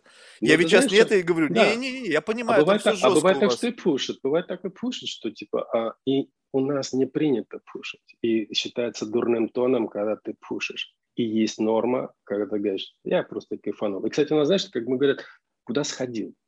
Да, сходил на 50 на изи, просто там сходил, там просто кайфануть. А, молодец. И это вызывает одобрение, это вызывает поддержку. Но ты говоришь, заявляешь, типа, я сейчас 50 или 60, а сам, типа, ну, постеснялся сказать 70, потому что а вдруг не получится, что пацаны скажут. А-а-а. Это уже дурной тон, и комьюнити это не принимает как Ну, это понятно. Там ну, же, получается, это... люди ответственны там, за тебя, за, когда должны тебя спасать должны, если ты там вырубился. И мы приходим, да, и мы приходим к теме этики. Поэтому этика здесь важна. Она позволяет как бы выстроить правильную систему координат и критерии оценки, что есть правильно, что есть неправильно. Она не может быть универсальной. Как я сказал, в одном соревновательном виде спорта это одна будет этика, одни, одно поведение а в другом это будет по-другому. В том же самом фридайвинге там есть все основания, все условия, то, чтобы ты мог кайфовать. И соревноваться, но больше кайфовать. И никто тебя не, упрек, и не упрекнет, и ты себя не упрекнешь. Потому что, да что же тупо опять 70 хожу и все. Нет, для тебя это тоже крутое достижение, что ты продолжая ходить на 70, получаешь удовольствие. Это считается крутой ачивкой. Ну, опять, ведь, опять, опять, ну, в конечном итоге Есть, опять... Выражаясь этим, вот эта риторика, там, там немножко ачивка в другом. Ачивка и то, что я потом для себя... Смысл же этих видов спорта для меня не только в том, что я просто там нахожусь. Для меня же это возможность интегрировать весь этот опыт, который получает, там, не знаю, там в горах, или под водой, или там на, на, на седле велосипеда, там, или там на доске. Мне очень важно весь тот опыт а, осознать и начать его применять во всей моей сфере жизни. Потому что то же самое фридайвинг для меня это не только не столько спорт, но это и, и образ мышления, и отношение к проблемам, отношение к давлению, причем в прямом, так и в переносном смысле, да. управление давлением. И ты понимаешь, что ты, когда научаешься вот этот опыт, приобретенный на глубине во время тренировок, когда научаешься его использовать в бизнесе, вот это тоже начинаешь, вот это круто. Расскажи мне, вот, кстати, вот об этом. Вот потом я прочитал э, статью твою Forbes э, интервью, и как бы вот, я пытаюсь понять, но ты должен понимать, что, во-первых, я там дальше там пяти метров, наверное, никогда в жизни не нырял, да, и как бы не нашел в этом никакого удовольствия. Ну так вот честно, как-то страшно стало даже. вот. Во-вторых, как бы вот, вот эта вот аналогия, что ты через умение бороться с давлением на глубине – теперь легче переносишь давление в реальной жизни в бизнесе. А как это вот ты вот провел вот эту параллель, и как вот одно на другое влияет? Что-то не совсем понимаю. Смотри, с давлением не надо бороться, ну, потому что ты море не победишь. Ну, это на понятно. Тебя давит, на тебя давит 8 атмосфер, на тебя давит огромная путь, там, толщина воды, с этим бесполезно бороться. Но что можно и нужно делать, и умение больше расслабляться под этим давлением. Собственно, mm. секрет фридайвинга – это способность расслабляться, несмотря на усиливающееся давление. Наша обычная логика подсказывает нам, если усилилось давление, развернись, уйди. Ну, тем более ты не справишься с морем, оно заведомо сильнее. Это обычная житейская логика, которая присутствует на уровне моря. Но там, когда ты фридайвишь, давление для тебя всего лишь фактор, один из важных факторов. И ты научаешься этот фактор учитывать он не останавливает тебя, но ты понимаешь, что правильная реакция будет, да, как человек встать и всплыть и больше этим не заниматься, но коль скоро этим занимаешься, другая правильная реакция – еще больше расслабиться. Несмотря на весь этот страх и ужас, ты расслабляешься, и у тебя получается больше. И ты понимаешь, что ты двигаешь пределы своих возможностей, ты их расширяешь. Теперь уже твоя грань возможного стала чуть дальше, то есть ты, ты, ты больше можешь сделать и ты понимаешь, что ты можешь управлять как бы приобретением опыта, процессом приобретения опыта, а потом еще этот опыт повторять. Хуже всего, когда ты занимаешься чем-то тем же фридайвингом, много что делал, много уже лет ныряешь, ты даже профик, но опыт ты не применяешь в полной мере. И это сплошь и рядом происходит. И, вот, собственно, весь кайф и весь смысл в том, чтобы мы научились применять весь опыт, который мы приобрели. Посмотри на нас с тобой. Там, я за себя могу сказать, очень часто ловлюсь на том, что, боже мой, я же знаю всю матчасть. Я же знаю весь э, простой алгоритм. Наизусть. Я могу книгу написать, но я тупо это не применяю. Потому что это усилие. И вот это я извлек, собственно, из фридайвинга. А, несмотря на никакое давление, умей расслабляться. Первое. Второе, самое главное, концентрируй свой опыт и научайся этот опыт по умолчанию применять. Не надо думать, что «Ой, я уже много лет в этой теме», типа тот факт, что ты много лет в этой теме, не означает, что ты по умолчанию весь свой опыт правильно знаешь, как и где применять. Uh-huh. Это неоднозначно. И вот тут ты как говоришь, опа, факт стажа не гарантирует правильных моих решений, правильных, правильных поступков. Ты, его гарантирует только твоя осознанность, дисциплинированность. И поэтому, да, расслабляюсь, когда больше давления. А самое главное, все предусматривать. Например, когда ты хочешь нырнуть там на 80 метров, у тебя нырок происходит не э, момент, когда там отдали отсчет, там 10, 9, 8, 7, и ты там official топ, и ты там идешь вниз. А нырок происходит за день до этого, а может быть даже за неделю до этого, а может быть даже за год до этого, потому что, слушай, 80 метров, да даже 30 метров, это очень глубоко, и это может быть смертельная глубина. Вообще не представляю себе. И тут важен, важен любой нюанс, важна любая мелочь. И ты не можешь проигнорировать эту мелочь. И если люди игнорируют, вот говорят, да ладно, блин, меня тут отпуск только еле-еле выбил на 10 дней. Короче, я должен в эти 10 дней впихнуться. Вселенная. Значит, подменься, не знаю, как хочешь, но за эти 10 дней должна быть и погода хорошая, и настроение у меня хорошее. Я должен сделать то, что я решил, то, что я себе наметил. Это абсолютно как бы человек полностью не тестирует реальность. А когда ты понимаешь, стоп, никто мне ничего не должен. Это я должен предусмотреть все нюансы, все риски, все факторы. И накануне, чтобы я правильно хорошо выспался, накануне, чтобы я не ел лишнего молочного, чтобы не было избытка слизи, которая будет мешать мне продуваться на большой глубине, не включать кондиционер, чтобы не было отечности в носоглотке. То есть ты понимаешь, что вот эти все факторы, которые ты можешь и должен знать, учитывая свой опыт, ты их должен сейчас применять. И это ответственное отношение к этому нырку. И поэтому на 80 метров ты ныряешь как минимум за день до этого. Ну, это понятно. Это вообще в а любом вот профессиональном потом... спорте, в любом так. А Любая мелочь. Возьми, а теперь возьми вот этот же кейс, просто как конкретный пример, да? И этот опыт, это отношение ты можешь применить их к бизнесу тоже. Блин, тут ты просто ты, подожди, ну ты описываешь, у вас очень по- понятная замкнутая среда. Ты можешь все факторы по пальцам пересчитать. Ты мне сейчас говоришь о том, что там нужно там то-то не есть, э, кондиционер не включать. То есть есть набор характеристик, которые ты знаешь точно влияет на процесс. Минус бизнеса в том, что ты вот это пальцы сейчас мы все с тобой загнули, угу. и какая-нибудь дохерня, ковид, угу. еще какая-нибудь шняга прилетела. И Черный лебедь. Черный лебедь, да. И это все. И ты вроде бы все, ты все учел, но вот ты не учел этого, понимаешь? Мы же не как бы не провидцы. То есть а ты да. Вот... скажу вот что. Ага. Я тебе скажу вот что. Давай хотя бы один раз, я за себя скажу, давай хотя бы один раз я сделаю то, что я мог и должен был бы. Mm. И я, я обалдел, блин, до черных лебедей даже не дойдет.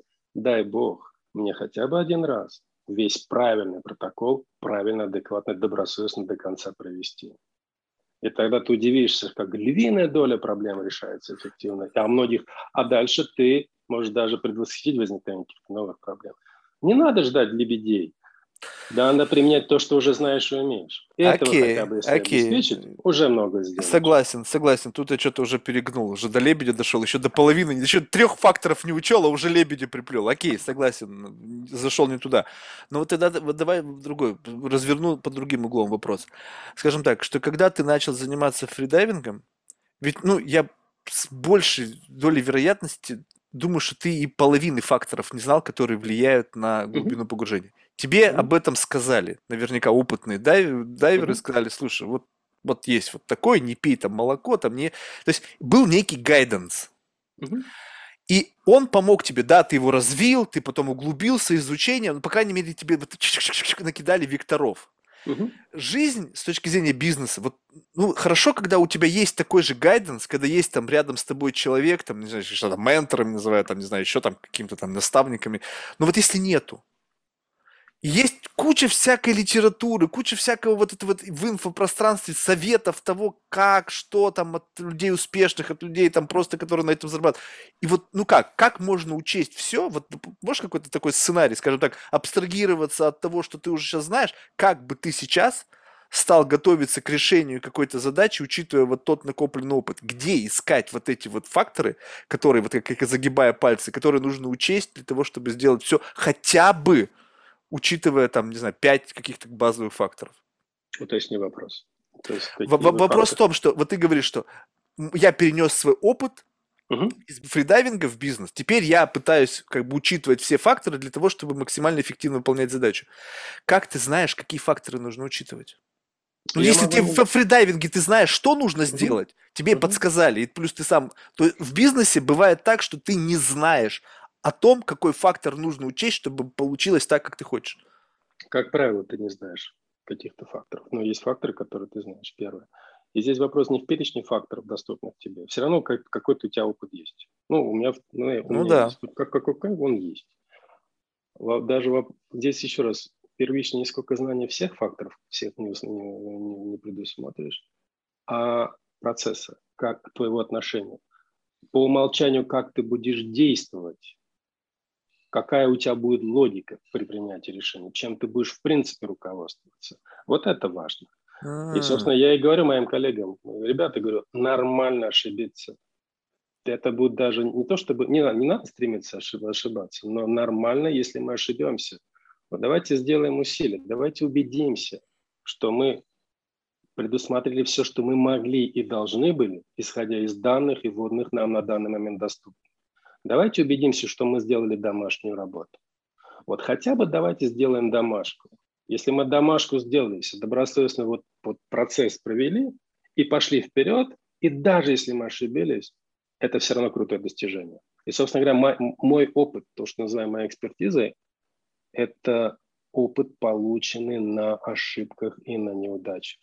9 из 10 моих там проектов, питчей, они были неудачными или не очень удачными но именно на них я научился. На десятом позитивном это уже был квинтэссенция, это итог как бы обобщенного опыта, практик и поиска оптимального маршрута. Но научился ты на ошибках, научился ты на девяти провалах. И это меня обогащает. Но важно было другое. А ты можешь обеспечить, что в следующем раунде, на следующем стартапе, на следующем проекте ты сократишь вот этот learning curve, да, вот кривое обучение. Ты все-таки не зря эти 9 ошибок сделал. Ты теперь уже приобрел опыт, и самое главное, этот опыт применяешь. Мало знать матчасть. Важно ее каждый божий раз применять. Вот это ключевое. А это уже дисциплина, это уже отношения. Видишь, ну ты сейчас говоришь с позиции уже прожитого опыта. То есть вот это вот как бы вот действительно, ты, я сейчас понял, какую подня- проблему ты поднял, что есть люди, которые э, переживали достаточно такой насыщенный experience, но впоследствии каждый раз, грубо говоря, проходит тем же самым путем, не, не делая shortcut за счет того, что mm-hmm. вот этот вот укорачивание the learning curve. Я, я, я понял, но вот, понимаешь, мне складывается, что у меня такая проблема. Представь себе, я 12 лет занимаюсь одним и тем же. Ну, то есть вот, вот прямо и настолько узким, вот прям вот настолько. И когда ты вот столько лет занимаешься одним и тем же, ты сейчас приводил пример, что неважно, сколько лет ты занимаешься. Если ты как бы идет, то ты можешь 12 лет заниматься чем-то, и кто-то всегда будет лучше тебя, и он это сделает за год. Я согласен. То есть я сразу же тут должен как бы немножечко свои интеллектуальные способности поместить там на какой-то тайр там пониже, да, то есть, может быть, кто-то более умный сделает это лучше. Но мне кажется, мне кажется, что когда ты 12 лет так или иначе рефлексируешь, ну, даже если ты вот такой же, допустим, недалекий, как я, все равно где-то ты найдешь вот эти вот пробоины, слабые места и так далее. И мне казалось, что я все несовершенства, какие только можно было, вычленил. Но, как всегда, есть некое но. Есть просто такой угол обзора, который я просто не могу найти. Вот ну, ну как ты не смотри на эту ситуацию? Знаешь, такое ощущение, что вот ты смотришь на сферу, и вот она со всех сторон разная, но только есть понятие света, который находится где-то вот в этой зоне, и он рождает тень, и вот уже на таком уровне, где там полутона переходит, вот там где-то есть вот это вот зерно, которое позволит что-то изменить. И я это как бы не хотел, я это не вижу. Вот Можно не вижу и все. Да. Помой посуду руками. Да ну, come on, у меня бывает такое, знаешь, у меня бывает, это называется э, приборка на депресснике. Бывает, знаешь, с друзьями встретишься, выпьешь на утро, представляешь, с похмелья, думаешь, блин, как херово. И начинается там про пылесосить, что-нибудь такое. Не, у меня это постоянно. Это, это, ну это у меня борьба с, борьба с, такой, с похмельной депрессией. Нет, на самом деле, вот и, и как бы я ни пытался это сделать, и такое ощущение, что здесь просто как бы вот есть определенный стоит просто это признать, что есть порог видения. И, возможно, в этой конкретной ситуации поможет просто свежий взгляд другого человека. Знаешь, как бывает, бывает так, что ты вроде бы, но переселить вот весь этот experience, когда вот уже он так закручен, и дать человеку на это взглянуть, ну, очень сложно. Слушай, у меня был конкретный случай. Э, на одном из моих первых стартапов, э, там был CEO, у меня был трэш, просто жесткие условия. Мы вышли в рынок, в условиях жесткого падения, а мне надо было сразу компанию вывести на, как минимум безубыточность, а потом уже чуть позже на прибыльность. И мы работали очень много, очень много, жестко, и ты понимаешь, боже мой, я кайф уже не получаю. Я реально, ну, фигачи, как папа Карло, но не кайфую. Я говорю, где же просвет, где же я смогу, ну, как-то по-другому на ситуацию взглянуть. Я просто спросил тебя, а вот данное, что я хочу больше всего? Просто простой вопрос, что я хочу такое? И ответ такой был – я бы зашел на вершину Арарата. Я сидел в компании. Ну, в Яндекс сразу набрал восхождение на Арарат.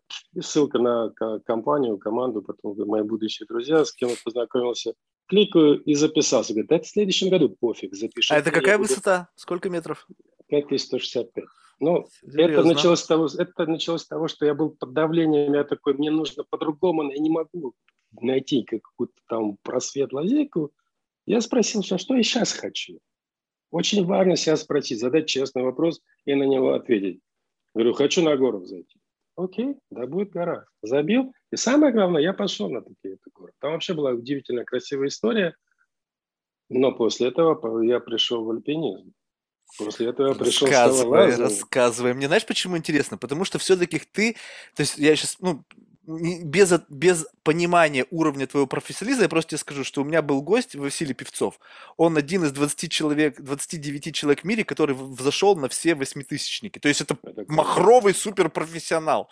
Это И вот мне, когда я с ним разговаривал, понимаешь, вот о, это нужно понимать, насколько высока профдеформация, что я пытался из него какую-то эмоцию выдавить, типа, ну расскажи, ну вот и как ты там в 8 тысяч зашел?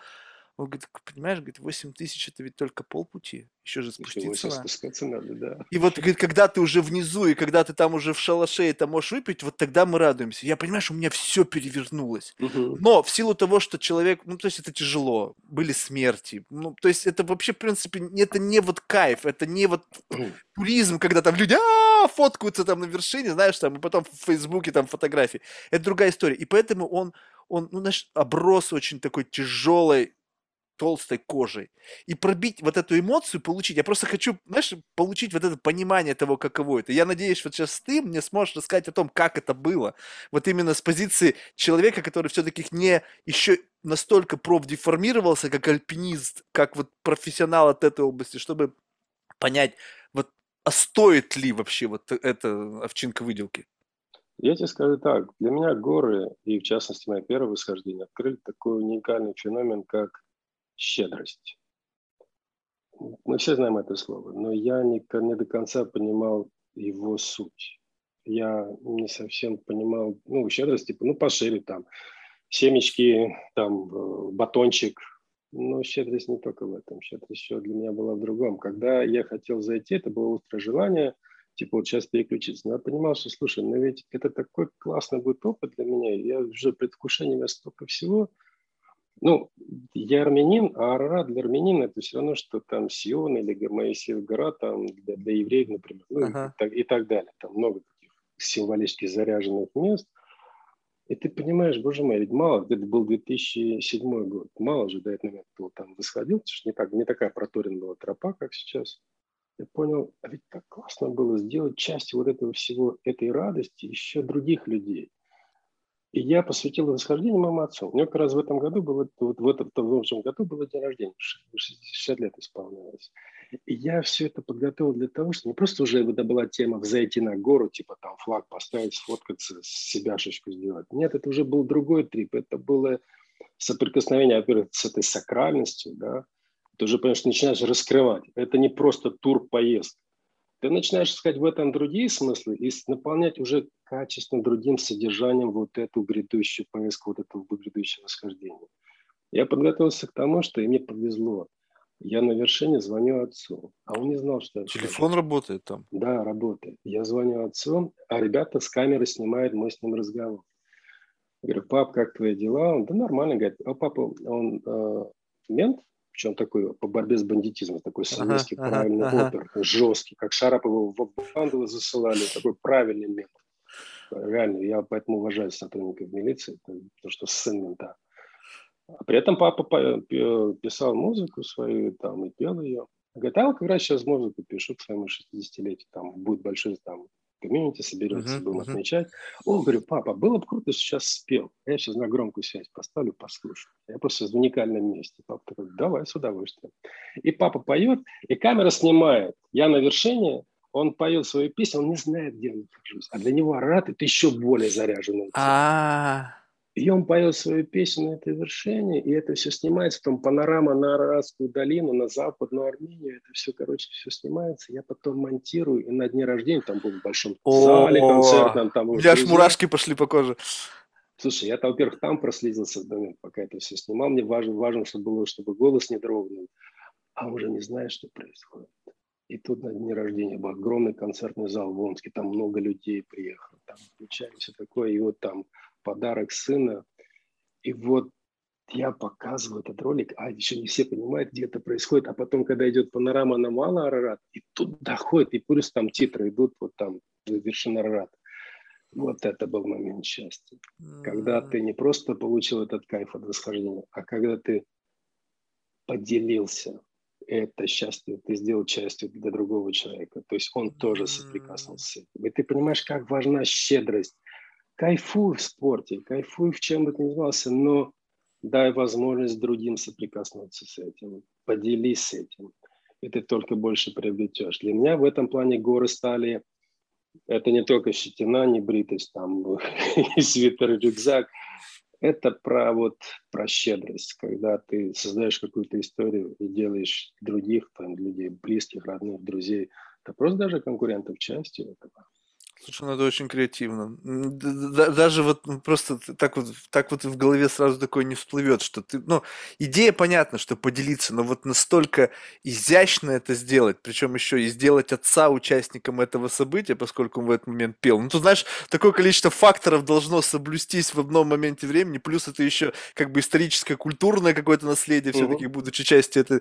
Ну, то есть, блин, ну это классно очень. А в другой ну, раз были в, вот в Аргентине, э, там высота почти 7 тысяч, так он как бы три раза на эту гору пытался зайти, третий раз только зашел. То, то погода, то там лавина опасности, два раза сворачивали. А на, на одной из поездок э, там я столкнулся с ребятами из Украины, такие кременчугские пацаны, ну, знаешь, которые там, сало будешь? Конечно, буду. Кто же не будет сало? На высоте-то 6 тысяч метров. Давай с удовольствием. И вот они как раз из тех, которые, знаешь, толстой кожи альпинистов. И ты понимаешь, что, это классно. Ты разговаривались, начинаешь общаться, ты понимаешь, ребята, а ведь ты вообще понимаешь, что такое Аргентина, что такое Мендоза, что такое Мальбек, красное вино, говядина аргентинская, стейки, такое. Не, чувак, мы только сало. Или там. Хотя ребята такие, конечно, такие бандитосы немного, но правильно, такие хорошие, позитивные ребята. Я говорю, так, чуваки, короче, я не знаю, что вы делаете с вашей экспедицией, мы ее делаем по моему сценарию. Говорит, мы только познакомились, пофиг. Я хочу, чтобы вы испытали радость от того, что вы попробуете мальбек. Это сорт винограда, аргентинское mm-hmm. вино. Я хочу, чтобы вы попробовали мальбек в том месте, где я, куда вас приведу. И я хочу, чтобы вы попробовали такой правильный стейк. И только, по-моему, короче, я хочу вам открыть это совершенно другое. Все такие зарыли, ну, блин, что-то заинтриговал, давай. И всю дорогу вниз они думали об этом, они говорят, блин, ну, прямо зарядил. И уже мы перестали думать о вершине. Благополучно зашли, там, спускаемся, но потом возникла другая тема. Вот этот новый опыт, там, соприкосновение с классным красным вином и стейком. И вот этот новый опыт, и эта новая радость, они такие, блин, как мы теперь будем тебя благодарить? Все понял. Ты, ты, нам открыл. Ты, ты, ты, ты, ты постоянно вплетаешь эмоциональный компонент в какие-то процессы, и за счет этого получаешь из этого дополнительный как бы вот бенефит. Ну, очень интересно, да. Счастье. И тут ачивка не важна. Я с третьего раза зашел. Ну, зашел. Другое дело сказать, оно стоило с того три раза. Ну, мне нравилась гора, мне нравился сам опыт восхождения, мне нравилось вот это, именно маршруты и эти виды. Это, это альпинизм, но немножко с другой, более чувственный, что ли. А, слушай, давай я тебе задам вопрос, который из моей вот такой черной зоны, да, то есть у меня достаточно людей, которые, знаешь, этим увлекаются, ну, любыми экстремальными видами спорта. И когда ты вот слушаешь это, ну, ну понимаешь, да, будучи нормальным человеком, который как бы достаточно эмоционален, то есть я способен на эмоции любого плана, там, в достаточно широком диапазоне, что-то движется. Ты сейчас не рассказываешь, и у меня прям чувство, прямо даже вкус вина, этого мяса, этого вида, я прям даже почувствовал, ну, даже, даже мурашки, говорю, по коже побежали. Но у меня в голове есть, видимо, какая-то там сука сидит, знаешь, и она говорит, Марк, не, сдохнешь. Не дай бог что-нибудь, сдохнешь. И вот тут, как бы, понимаешь, идея очень простая. Ведь когда ты этим всем занимаешься, но я не думаю, что ты не думаешь о негативных последствиях, которые могут быть. Альпинизм это вообще очень страшная вещь. Гибнут люди просто сплошь и рядом. Профессионалы, не просто люди, которые вдруг решили. И вот это как ты себе оправдываешь? У тебя есть семья, люди, которые э, от тебя зависят, э, которые тебя любят. И это некий такой, ну я понимаю, что тут можно обосновать все что угодно, но в какой-то мере вот если вот так грубо на это посмотреть, представь себе, вот мы встали вот с такого неудобного угла. Это некое такое проявление эгоизма. Как ты себе его объясняешь? Сам для себя. Объясняю очень, э, я согласен с тобой, и в некотором смысле я притормозил. То есть у меня была цель так, так еще, значит, следующий год готовились к этому, потом пик коммунизма, в общем, подготовились, потом на Эверест. Типа, чего, алло, какой Эверест? Сам себе потом говоришь, у там двое детей, у тебя куча обязательств. Да, ну подожди, блин, ну Эверест, это же круто, это же, прикинь, какой селфи будет на Эвересте. Кстати, на Эвересте самое хреновое селфи вообще. Я представляю. Вообще... Ты маску не можешь снять и не хочешь снять, потому что тебе ноги подкашивают. А этот Василий Певцов, он еще и без кислородно везде поднимался. Это вообще, это Ты вообще... представляешь себе, это просто какой-то суперхьюман. Это круто. Так вот, ты притормаживаешь себя, но здесь можно одно вступление в сторону. Да-да-да, конечно. Ты, ты сейчас сказал, погибают профики. Как правило, погибают всегда две категории людей в любом экстремальном виде спорта. Это новички Просто не знали протокол, была ошибка, кто-то за ними не присмотрел. А вторая категория, наиболее частая, это профики. Вот они чаще всего, как правило, и гибнут. Фридайвинг, парашют, там, скалолазание, горы, и неважно. Так, друг, друг, друг, средней категории просто нет средники есть. И а как это? Ну, то есть ты два раза взошел, ну, как бы ты уже как бы не новичок так-то. Ну, и при этом-то я, я не махровый альпинюк. То есть я не, я не могу... Я кайфую. Да, у меня несколько восхождений там. Я зашел там на Эльбрус, раз на Конкагуа, там, Килиманджаро, там, там еще там Банеты и так далее. Хрена себе. Так, по моим стандартам, так ты как бы тоже уже как бы профи. Не-не-не-не-не-не-не-не-не. Очень скромно, очень скромно и очень средненько. И, честно говоря, я намерен вот в этой средней зоне чуть задержаться. Кайфануть от гор побольше, но Эверест я не собираюсь оставлять. Я к Эвересту по-другому просто подготовлюсь. Я к Эвересту не буду стремиться ради селфи. Я к Эвересту хочу прийти ради удовольствия, чтобы восхождение мое было максимально безопасным. Сомнительное удовольствие, я тебе скажу. Пыжиться Бро, в, гору, в бро, жуткие... Бред, бред. Просто когда ты однажды попробуешь, потом я каждый раз, знаешь, на вершину там спускаюсь, такой, блин, чтобы я еще раз пошел в эти горы, да никогда в жизни. Но проходит несколько часов кислорода вообще там наполняет твою кровь, там уровень сатурации поднимается, такой, так, когда следующую ходку делаем, когда следующее восхождение? От этого, это, это другое ощущение, это другое состояние. Город, Заметь, это... как удивительно, ты побывал в в параллельных, ну, грубо говоря, радикально противоположных диапазонах. И очень ага. глубоко, и очень высоко. То есть обычно этот человек где-то на уровне моря, там плюс-минус, да, где-то так обычно пробывает, а ты и туда, и туда ушел. А представляешь, люди все живут, там есть какие-то страны, где люди живут на высоте 4000 метров, и там миллион человек живет на такой высоте. Ты можешь себе представить? Это же охренеть. Туда приезжаешь, мне кажется, дурно становится, а они там живут, им там по кайфу. Ну, перуанцы, у меня много было гидов, э, там, кто был в группе, перуанцы, а шерпы в Непале, которые mm. помогают ребятам сходить, перила вешать. Люди, которые живут там на пяти тысячах метров и не жижат, для них это норм. Поэтому... Так вот, э, отвечая на твой вопрос, я хочу остаться дольше в средней зоне и кайфануть. У меня, я не хочу рисковать жизнью, и это неправильно. И слава богу, что мне повезло. У меня, у меня и блэкауты были, и были там тяжелые Но это риск для жизни, это да. по-любому. То есть, ну, и, как бы как говоря, ни крути. Самое страшное во фридайвинге – это ночь после хорошего какого-то крутого нырка. Когда ты ночью лежишь, и у тебя голова работает, такой, нафига я это сделал? А если бы я вот блоканулся, а бы Антон не смог бы спуститься, меня поднять, и я бы остался там. Это, ну, это происходит буквально несколько минут перед тем, как заснуть, ты засыпаешь, и ты просыпаешься, как ничего не делал, так, снарягу взяли, идем, типа, сейчас нырять. Но со временем понимаешь, что не надо подвергать жизнь риску. Это бессмысленно, это неправильно. Старайся получить удовольствие. Задержись в средней зоне. Выйди из зоны новичка. Не стремись к профикам вот в этих экстремальных спортах. Потому что это и другое. Почему, например, я в триатлоне кайфую? Потому что я не стремлюсь к каким-то рекордам. Да я не в том состоянии, чтобы делать какие-то рекорды. Я, я, я делаю это в удовольствие. И, и но если я начну ставить себе цели, там, побить какой-то рекорд, личник, или тем более там в возрастной группе чего-то достичь, я потеряю вот этот кайф. Я выйду из средняков, я буду стремиться там к профикам, условным профикам, да. А их вообще никогда будет... не догнать. Будет и не стресс. Догнать, да. А ты понимаешь, а зачем оно того надо? Слушай, ты кайфуешь от гонки, ты кайфуй. Я вот, мне вот важно вот это касаться. Поэтому нет, не надо рисковать жизнью. Ни одна прекрасная вершина, ни одна замечательная глубина не может быть оправданием для какого-то смертельного риска. Ни одна. Рейнхольд Месснер, один из выдающихся мировых альпинистов, легенда. Чувак может просто подойти к горе, э, посмотреть на нее и такой, не, я не пойду на нее. И, и обратно такой, чувак, алло, как? Ты столько готовился, приехал, столько костов, и сейчас посмотрел такой, нет, не пойду и ушел. Ну, это... И чувак, у него ни одного аварийного спуска не было. У него было только одно ЧП. Однажды он сломал ногу, когда он через небольшой забор полтора метра высотой пытался его перелезть, потому что ключи забыл дома. И он упал с этого полутораметрового забора и сломал себе ногу. Охренеть. Ирония Но судьбы. Чувак, который зашел на все 14 восьмитысячников, да еще без кислорода, да, легенда альпинизма, сломал ногу на, полутора, на полтора метра.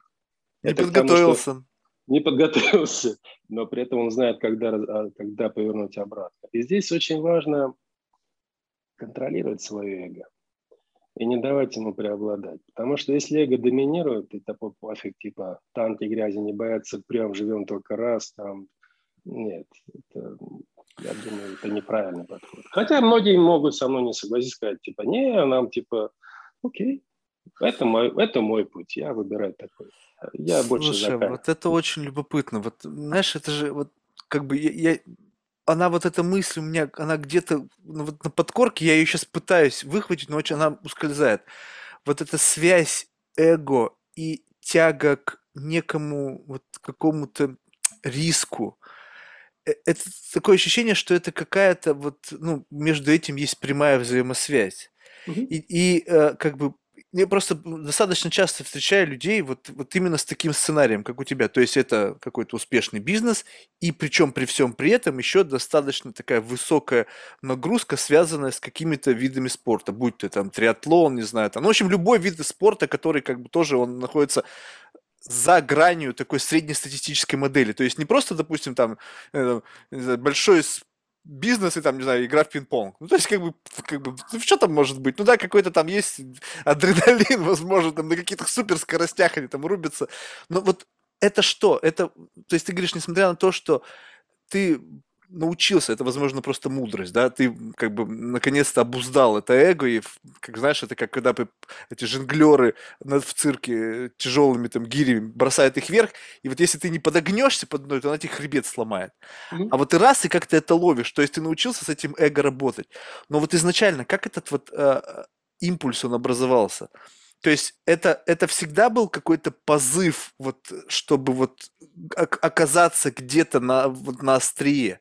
То есть я просто хочу э, о чем спросить? О том, что мне кажется, что вот это такой некий измененное отношение к риску, это такая черта характера, которая как раз-таки свойственна более успешным людям. Слушай, ну, я бы тут, знаешь, не стал бы говорить за себя как более успешный человек, но отвечая на твой конкретный вопрос... Не, ну, если брать просто средний срез. Ну, правда, как сказал, успех – это такой очень э, хромая, хромая, хромой критерий. Но я тебе скажу вот что. Поначалу это была безбашенность. Я признаюсь, ну, тупо повезло не сдвинуть, не утонуть там, не сломаться и так далее. Подожди, но это уже, это уже началось. До этого-то как вот ты жил с этим, вот, вот это внутри какой-то демон. И ты нашел способ, как этого демона присмирить. Да, ты пошел в экстрим, там, не знаю, нырять, там, полезть на гору, неважно что. Как ты с ним до того, как ты нашел выход вот этой силы, с ним жил внутри? Что это было? Ну, дербанит тебя ну, изнутри, ты, ты начинает колбасить, ты начинаешь, ну, делать какие-то другие глупости. Ты начинаешь себя есть, ты начинаешь жрать, ты начинаешь там, не знаю, фигней страдать. Ну, есть другие, это называется сублимация.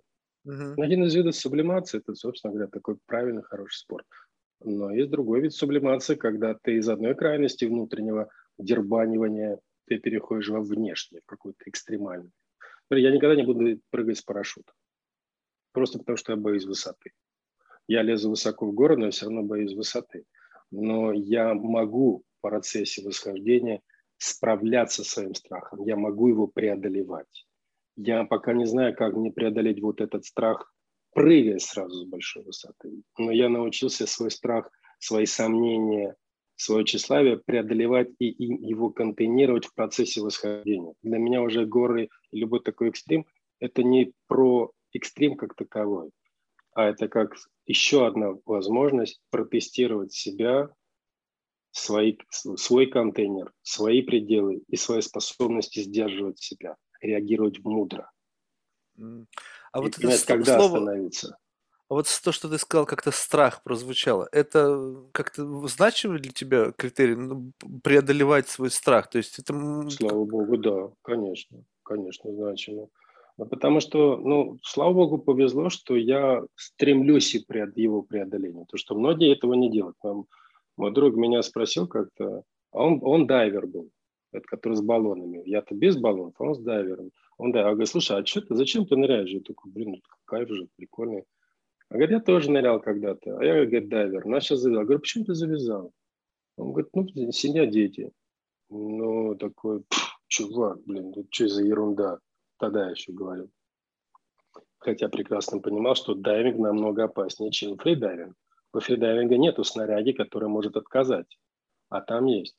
Но для меня была тогда новостью, потому что из-за страха. Потому что со мной что-то может случиться, а ты знаешь, со мной может что-то случиться на глубине. А что с детьми? Я такой, опа, страх. А, он, оказывается, был все время рядом со мной, просто его не осознавал. И когда я впервые начал с этим соприкасаться от других людей, то есть ты, там, из оп- видя его в опыте других людей, вот тогда я начал на него обращать внимание, и тогда... А, но оно не, себе. Оно, оно не остановило меня. Он был всегда со мной. Я просто его не осознавал. Но теперь этот страх не остановил меня. Я понял, что я не хочу свою мечту останавливать из-за страха. Я хочу Все, найти я правильный понял. баланс. Я хочу менеджить этот страх, но без ущерба для моей мечты, для моего этого удовольствия. Все, теперь до меня дошло. Понимаешь, вот теперь мы вышли на дву категорию людей. Сейчас вот мы друг напротив друга сидим. У тебя страх был в слепой зоне. И, возможно, по жизни всегда так было. Сейчас вот если взять и вот так вот ретроспективно посмотреть на свою жизнь, то ты понимаешь, то, возможно, ты пер только благодаря тому, вот так вот, что у тебя вот этот страх, он был как-то притуплен. Ты с ним познакомился только тогда, когда люди, грубо говоря, там же, где ты был, они тебе об этом сказали, и ты его осознал, но, но он уже был. Это знаешь, как вот если у тебя что-то не привито с детства, uh-huh, то даже потом, когда ты знакомишься с этим концептом, он уже над тобой власти не имеет, потому что уже сформированный человек. И возникает другая ситуация, когда ты начинаешь как бы включать common sense. То есть здесь должен включиться страх, он у меня не включается. Но ты думаешь, не, тебя не страх начинает тормозить, тебя начинает рациональный подход к, к отношению к этой ситуации тормозить. А у меня есть страх. То есть я как бы, ну, не то чтобы, наверное, ну, наше сыкло, да, вот если так взять. И, и я как бы, у меня этот страх, он в какой-то мере меня останавливает от всего, вот, ну, то есть э, от всего того, что чисто теоретически, если размотать, может привести к негативным последствиям. Ну, то есть где-то перекос, безусловно, у меня есть, где-то я этот страх, возможно, контролирую, и это абсолютно очевидно, да, когда ты там под штангу лезешь, который под, под 300 килограмм, тоже как бы каждый, некоторые подумают, да все что угодно может произойти, пополам сломаешься и все.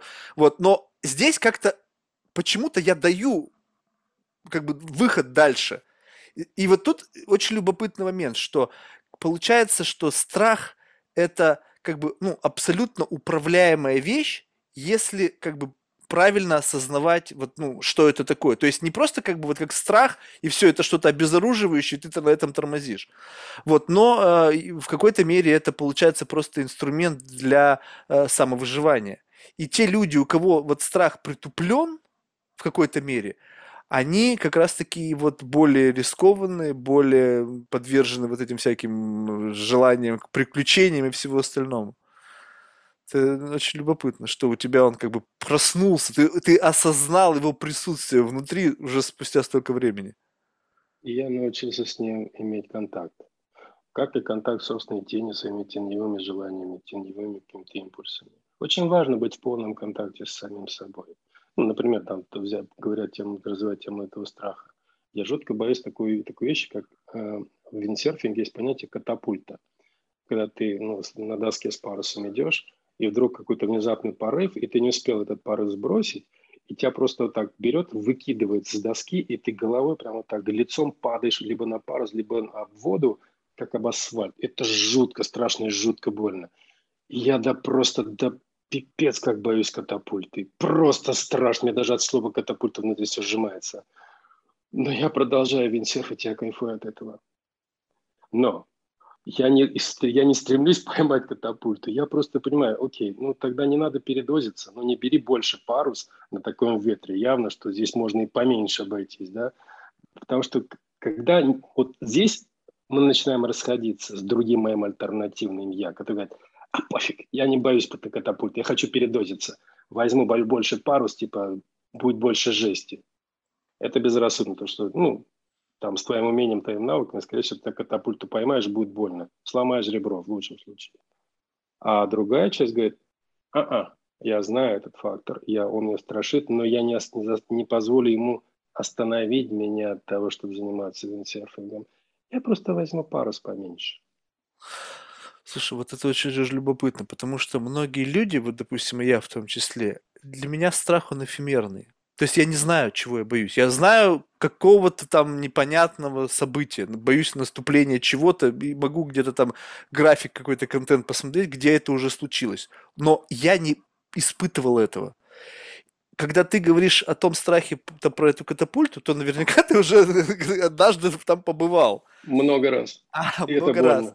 Вот. И, и, и вот тут удивительно, что у тебя страх имеет физиологическое воплощение. То есть ты не только боишься чего-то эфемерного, но ты еще и прочувствовал это своим телом, и потом это, наверное, пережил ментально, и все равно ты, ты вот туда идешь.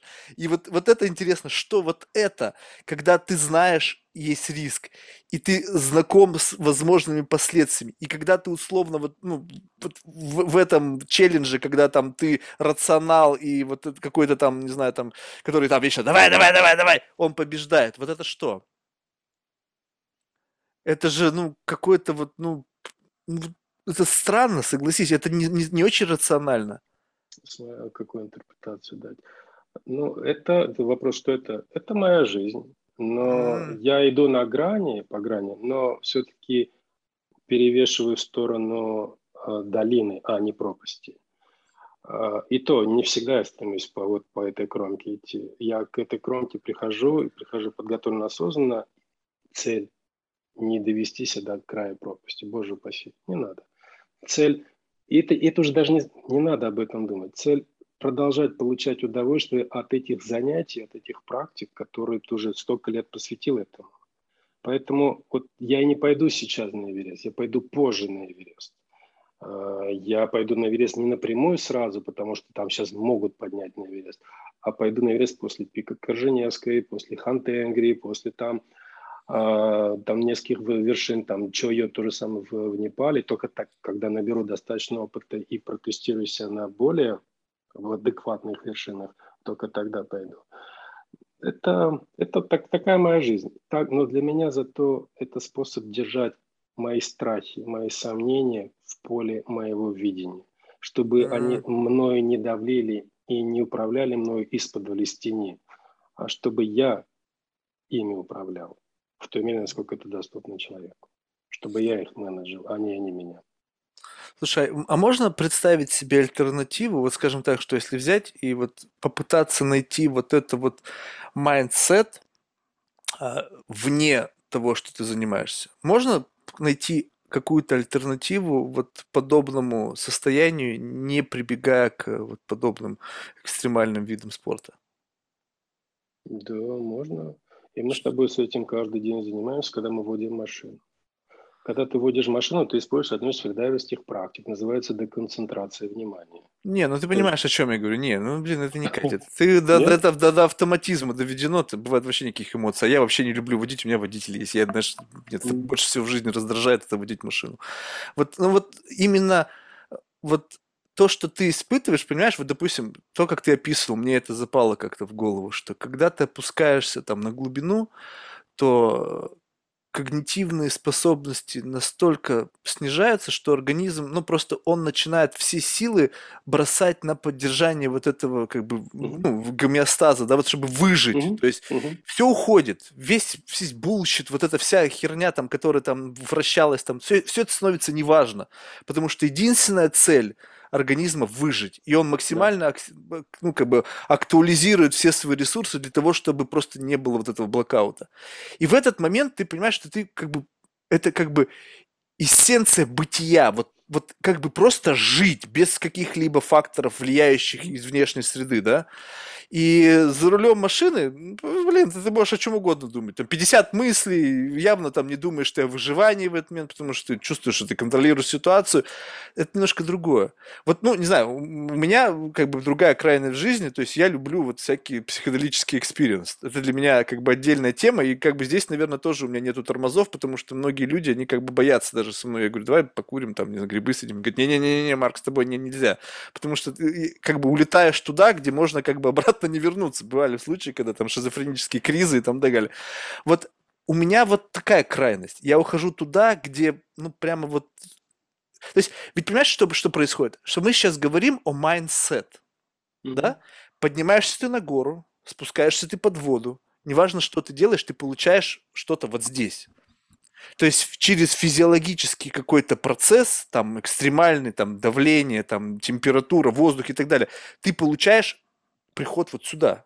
Угу. Поэтому у меня как-то в жизни, возможно, это и меня не мешало в какой-то мере куда-то дальше двигаться, потому что я думаю, а нафига?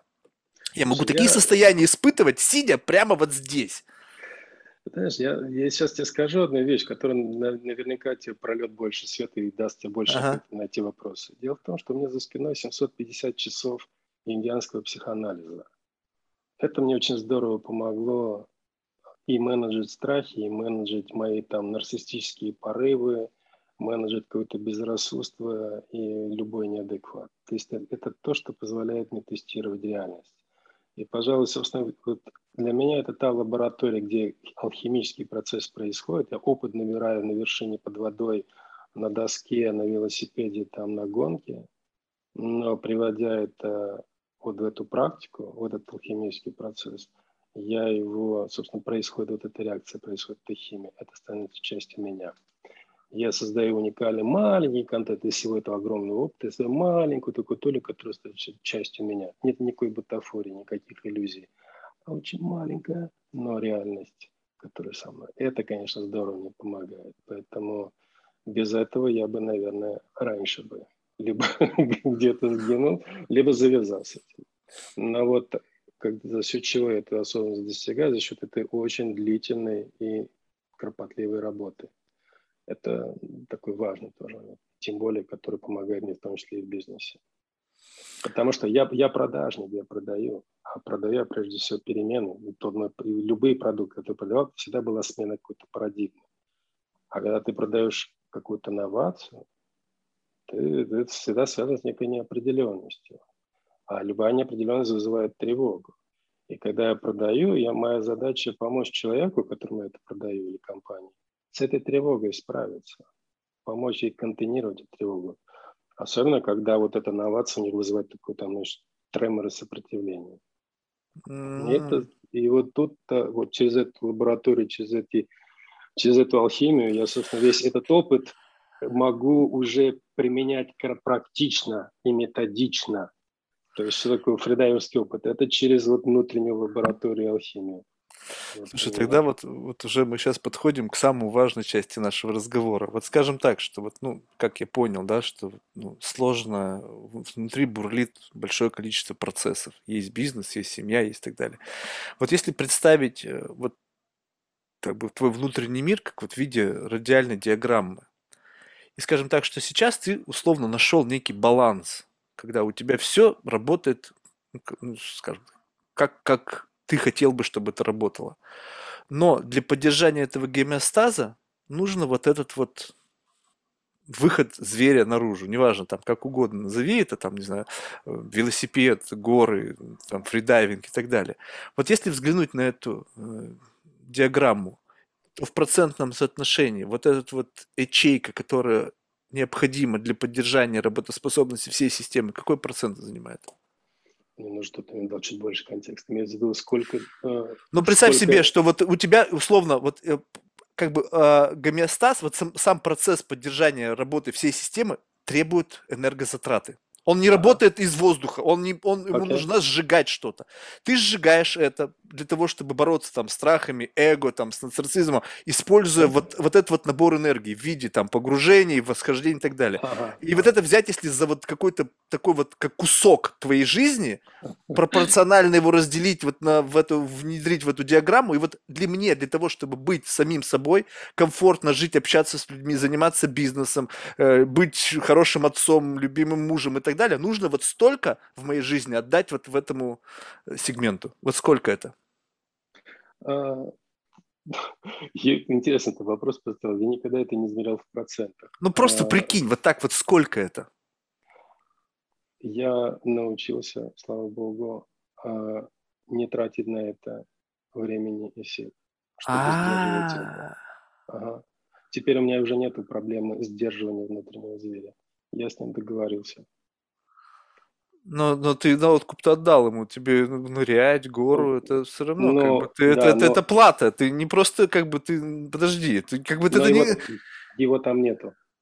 Ну окей, ну Его там представь нет. себе, что с завтрашнего дня ты это вообще Мгм. больше не делаешь. Система не разбалансируется? Нет.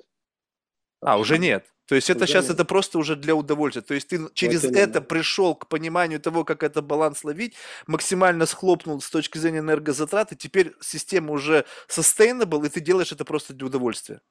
И я показываю, я до этого sustainable другим. Я и создаю вот эту зрелость и приземленность, и это шерю с другими. В этом моя А, миссия. Слушай, Почему ну мне вот- интересны стартапы? Потому что когда ты обуздал своего зверя, ты тебе не надо его кормить, ты договорился, ты его одомашнил в некотором смысле.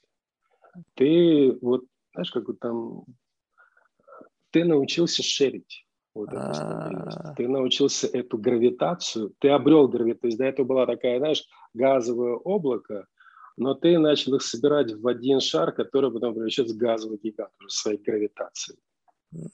И это гравитация, которая уже вокруг которой ты можешь какие-то спутники возникают вокруг, вокруг этого гиганта, нач- ну, вокруг этой массы, скажем так, начинают формироваться какие-то бизнесы, проекты, идеи, концепты и так далее. Вот в этом ты уже получаешь, вот здесь, собственно говоря, твое бытие и твой путь.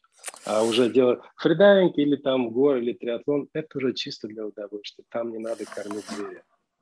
Ты, газовый- ты создал гравитацию, вокруг которой движется много вещей. И немало людей. И уже твоя, твоя задача думать о них и о бизнесе, и об этих людях. И самое главное, быть щедрым с ними, шерить с ними то, что для тебя важно и нужно. Не просто продавай, бери с собой в поля, показывай, как продавать, показывай, как менеджер, показывай, как справляться со страхом, с тревогой. Показывай им путь просто ре- реально. То есть для меня кайф, для меня гонка – это любой питч. Для меня стартап – это любой триатлон. То есть любой триатлон – это стартап. Ровно та же самая логика. Это не один вид спорта. Это многоборье, любой стартап. Если- И, отношение к стартапу, к продажам, к проектам, к команде, к развитию команды, к управлению твоим capacity, все свои наработки, которые ты взял из спорта, ты применяешь эффективно в бизнесе, но делаешь это уже осознанно, понимая, что ты делаешь и как делаешь, еще делай это доступным для других людей. Поэтому, когда ты на это уже тратишь время, ты вполне можешь обойтись без того, чтобы там не ехать в Дахаб понырять. Ну все, теперь я понял. Просто, просто, знаешь, у меня были ряд случаев, когда я общался с людьми со, ну, со схожими взглядами, но когда я задавал подобный вопрос, ну, скажем так, вот я сейчас нахожусь в осознанности, там, не знаю, там, пребываю где-то там, не знаю, в, ну, в- ну, там, в Тибете, в Таиланде, неважно где. Я говорю, ну, а вот сколько тебе нужно энергии тратить, чтобы поддержать вот это вот состояние? Он говорит, ну, я постоянно там вспоминаю о том, что вот я там, меня манит моя прошлая жизнь. Я говорю, так а сколько? Так, ну, он говорит, ну, блин, ну, тяжело. Ну, то есть, понимаешь, люди, как бы, когда вот они настраиваются на, на этот вот определенный mindset, для поддержания вот этого mindset а тратится огромное количество энергии. И тогда я не понимаю, ну, то окей, ты жил в другой парадигме, да, тебе приходилось как бы здесь держать энергию в силу того, что ты не мог это обуздать. Потом ты как бы это обуздал, но один хрен тяжело, ты держишь это, это состояние. И когда ты мне говоришь о том, что ты научился как бы пребывать там перманентно и тратить минимальную энергию, то есть тебе не нужно постоянно вбрасывать в топку новую, там что-то сжигать для того, чтобы поддерживать состояние, мне кажется, это очень круто. Вот к этому надо прийти. Понятно. Мне, мне тупо повезло. Это не значит, что они делают какие-то идиотские вещи. Не, ну это Слушай, понятно, да. что мы же все Но люди. я могу на это уже по-другому посмотреть, я могу отрефлексировать правильно. Арман, очень интересно было. Спасибо. Честно говорю, что, знаешь, вот каждый раз э, хочется общаться с людьми, у которых есть вот такой вот, как-то вот, ну, не то чтобы, знаешь, э, какой-то необычный experience, а ведь это целая философия. Вот я на это посмотрел сейчас, и в этом не, не было просто какого-то оголделого, не знаю, там, э, этого зожа, да, когда там, а, спорт, спорт, спорт, там, не знаю. Это, в этом была философия. Пример с отцом, ну, просто блестящий. Когда там были другие альпинисты, ты их увлек там в путешествие, погрузился там в какую-то культуру, там, кулинарию и так далее, для того, чтобы создать какой-то full experience. Это все выглядит как некая такая жизненная философия. И удивительно, что вот как бы вот ты как-то, вот, так, не знаю, интуитивно к этому ко всему пришел. Может, кто-то подсказал, конечно, ты сейчас не говоришь. Но вот сейчас я буду расценивать это как некий адвайс, потому что вот возможность того, как можно посмотреть на ситуацию, как можно жизнь разворачивать в рамках такого сценария. Поэтому супер, большое спасибо. Было очень Огромное интересно. Тебе спасибо, было мне очень приятно. Спасибо большое. А, слушай, в завершение мы всех наших гостей просим рекомендовать кого-нибудь в качестве потенциального гостя из числа людей, которых ты считаешь интересными для себя там по той или иной причине. Ой, ты знаешь, я очень уважаю и очень ценю такого человека, как Макс Журина. А, потрясающий человек, потрясающие харизмы и обаяние, и вот devotion, да, такой преданности делу. Угу. Он за спорт, но без передоза. Он а. за experience. Для него марафон, бег, триатлон – это про, про чувство в том числе. Хотя у него есть татуха, ты его спросил, когда а что у тебя татуха DNF no option? Все-таки DNF no option или DNF option тоже может быть? То есть все-таки норм не финишировать. Интересно, что он ответит. Я бы Макса предложил послушать. Он один из таких талантливых людей нашего, ну, нашего общества, который делает потрясающую вещь, создал такой колоссальное комьюнити позитивных, активных людей и делает потрясающие вещи. Там много таких людей, но если так сходу кого бы я бы рекомендовал, я бы, наверное, Макса Журила рекомендовал. Супер, спасибо, свяжусь. Что ж, успехов во всех бизнес-проектах, вообще, в принципе, в жизни. Было Иншаллах. Да. Иншаллах. Спасибо большое, было очень приятно. Очень Пока. интересно. Всего доброго.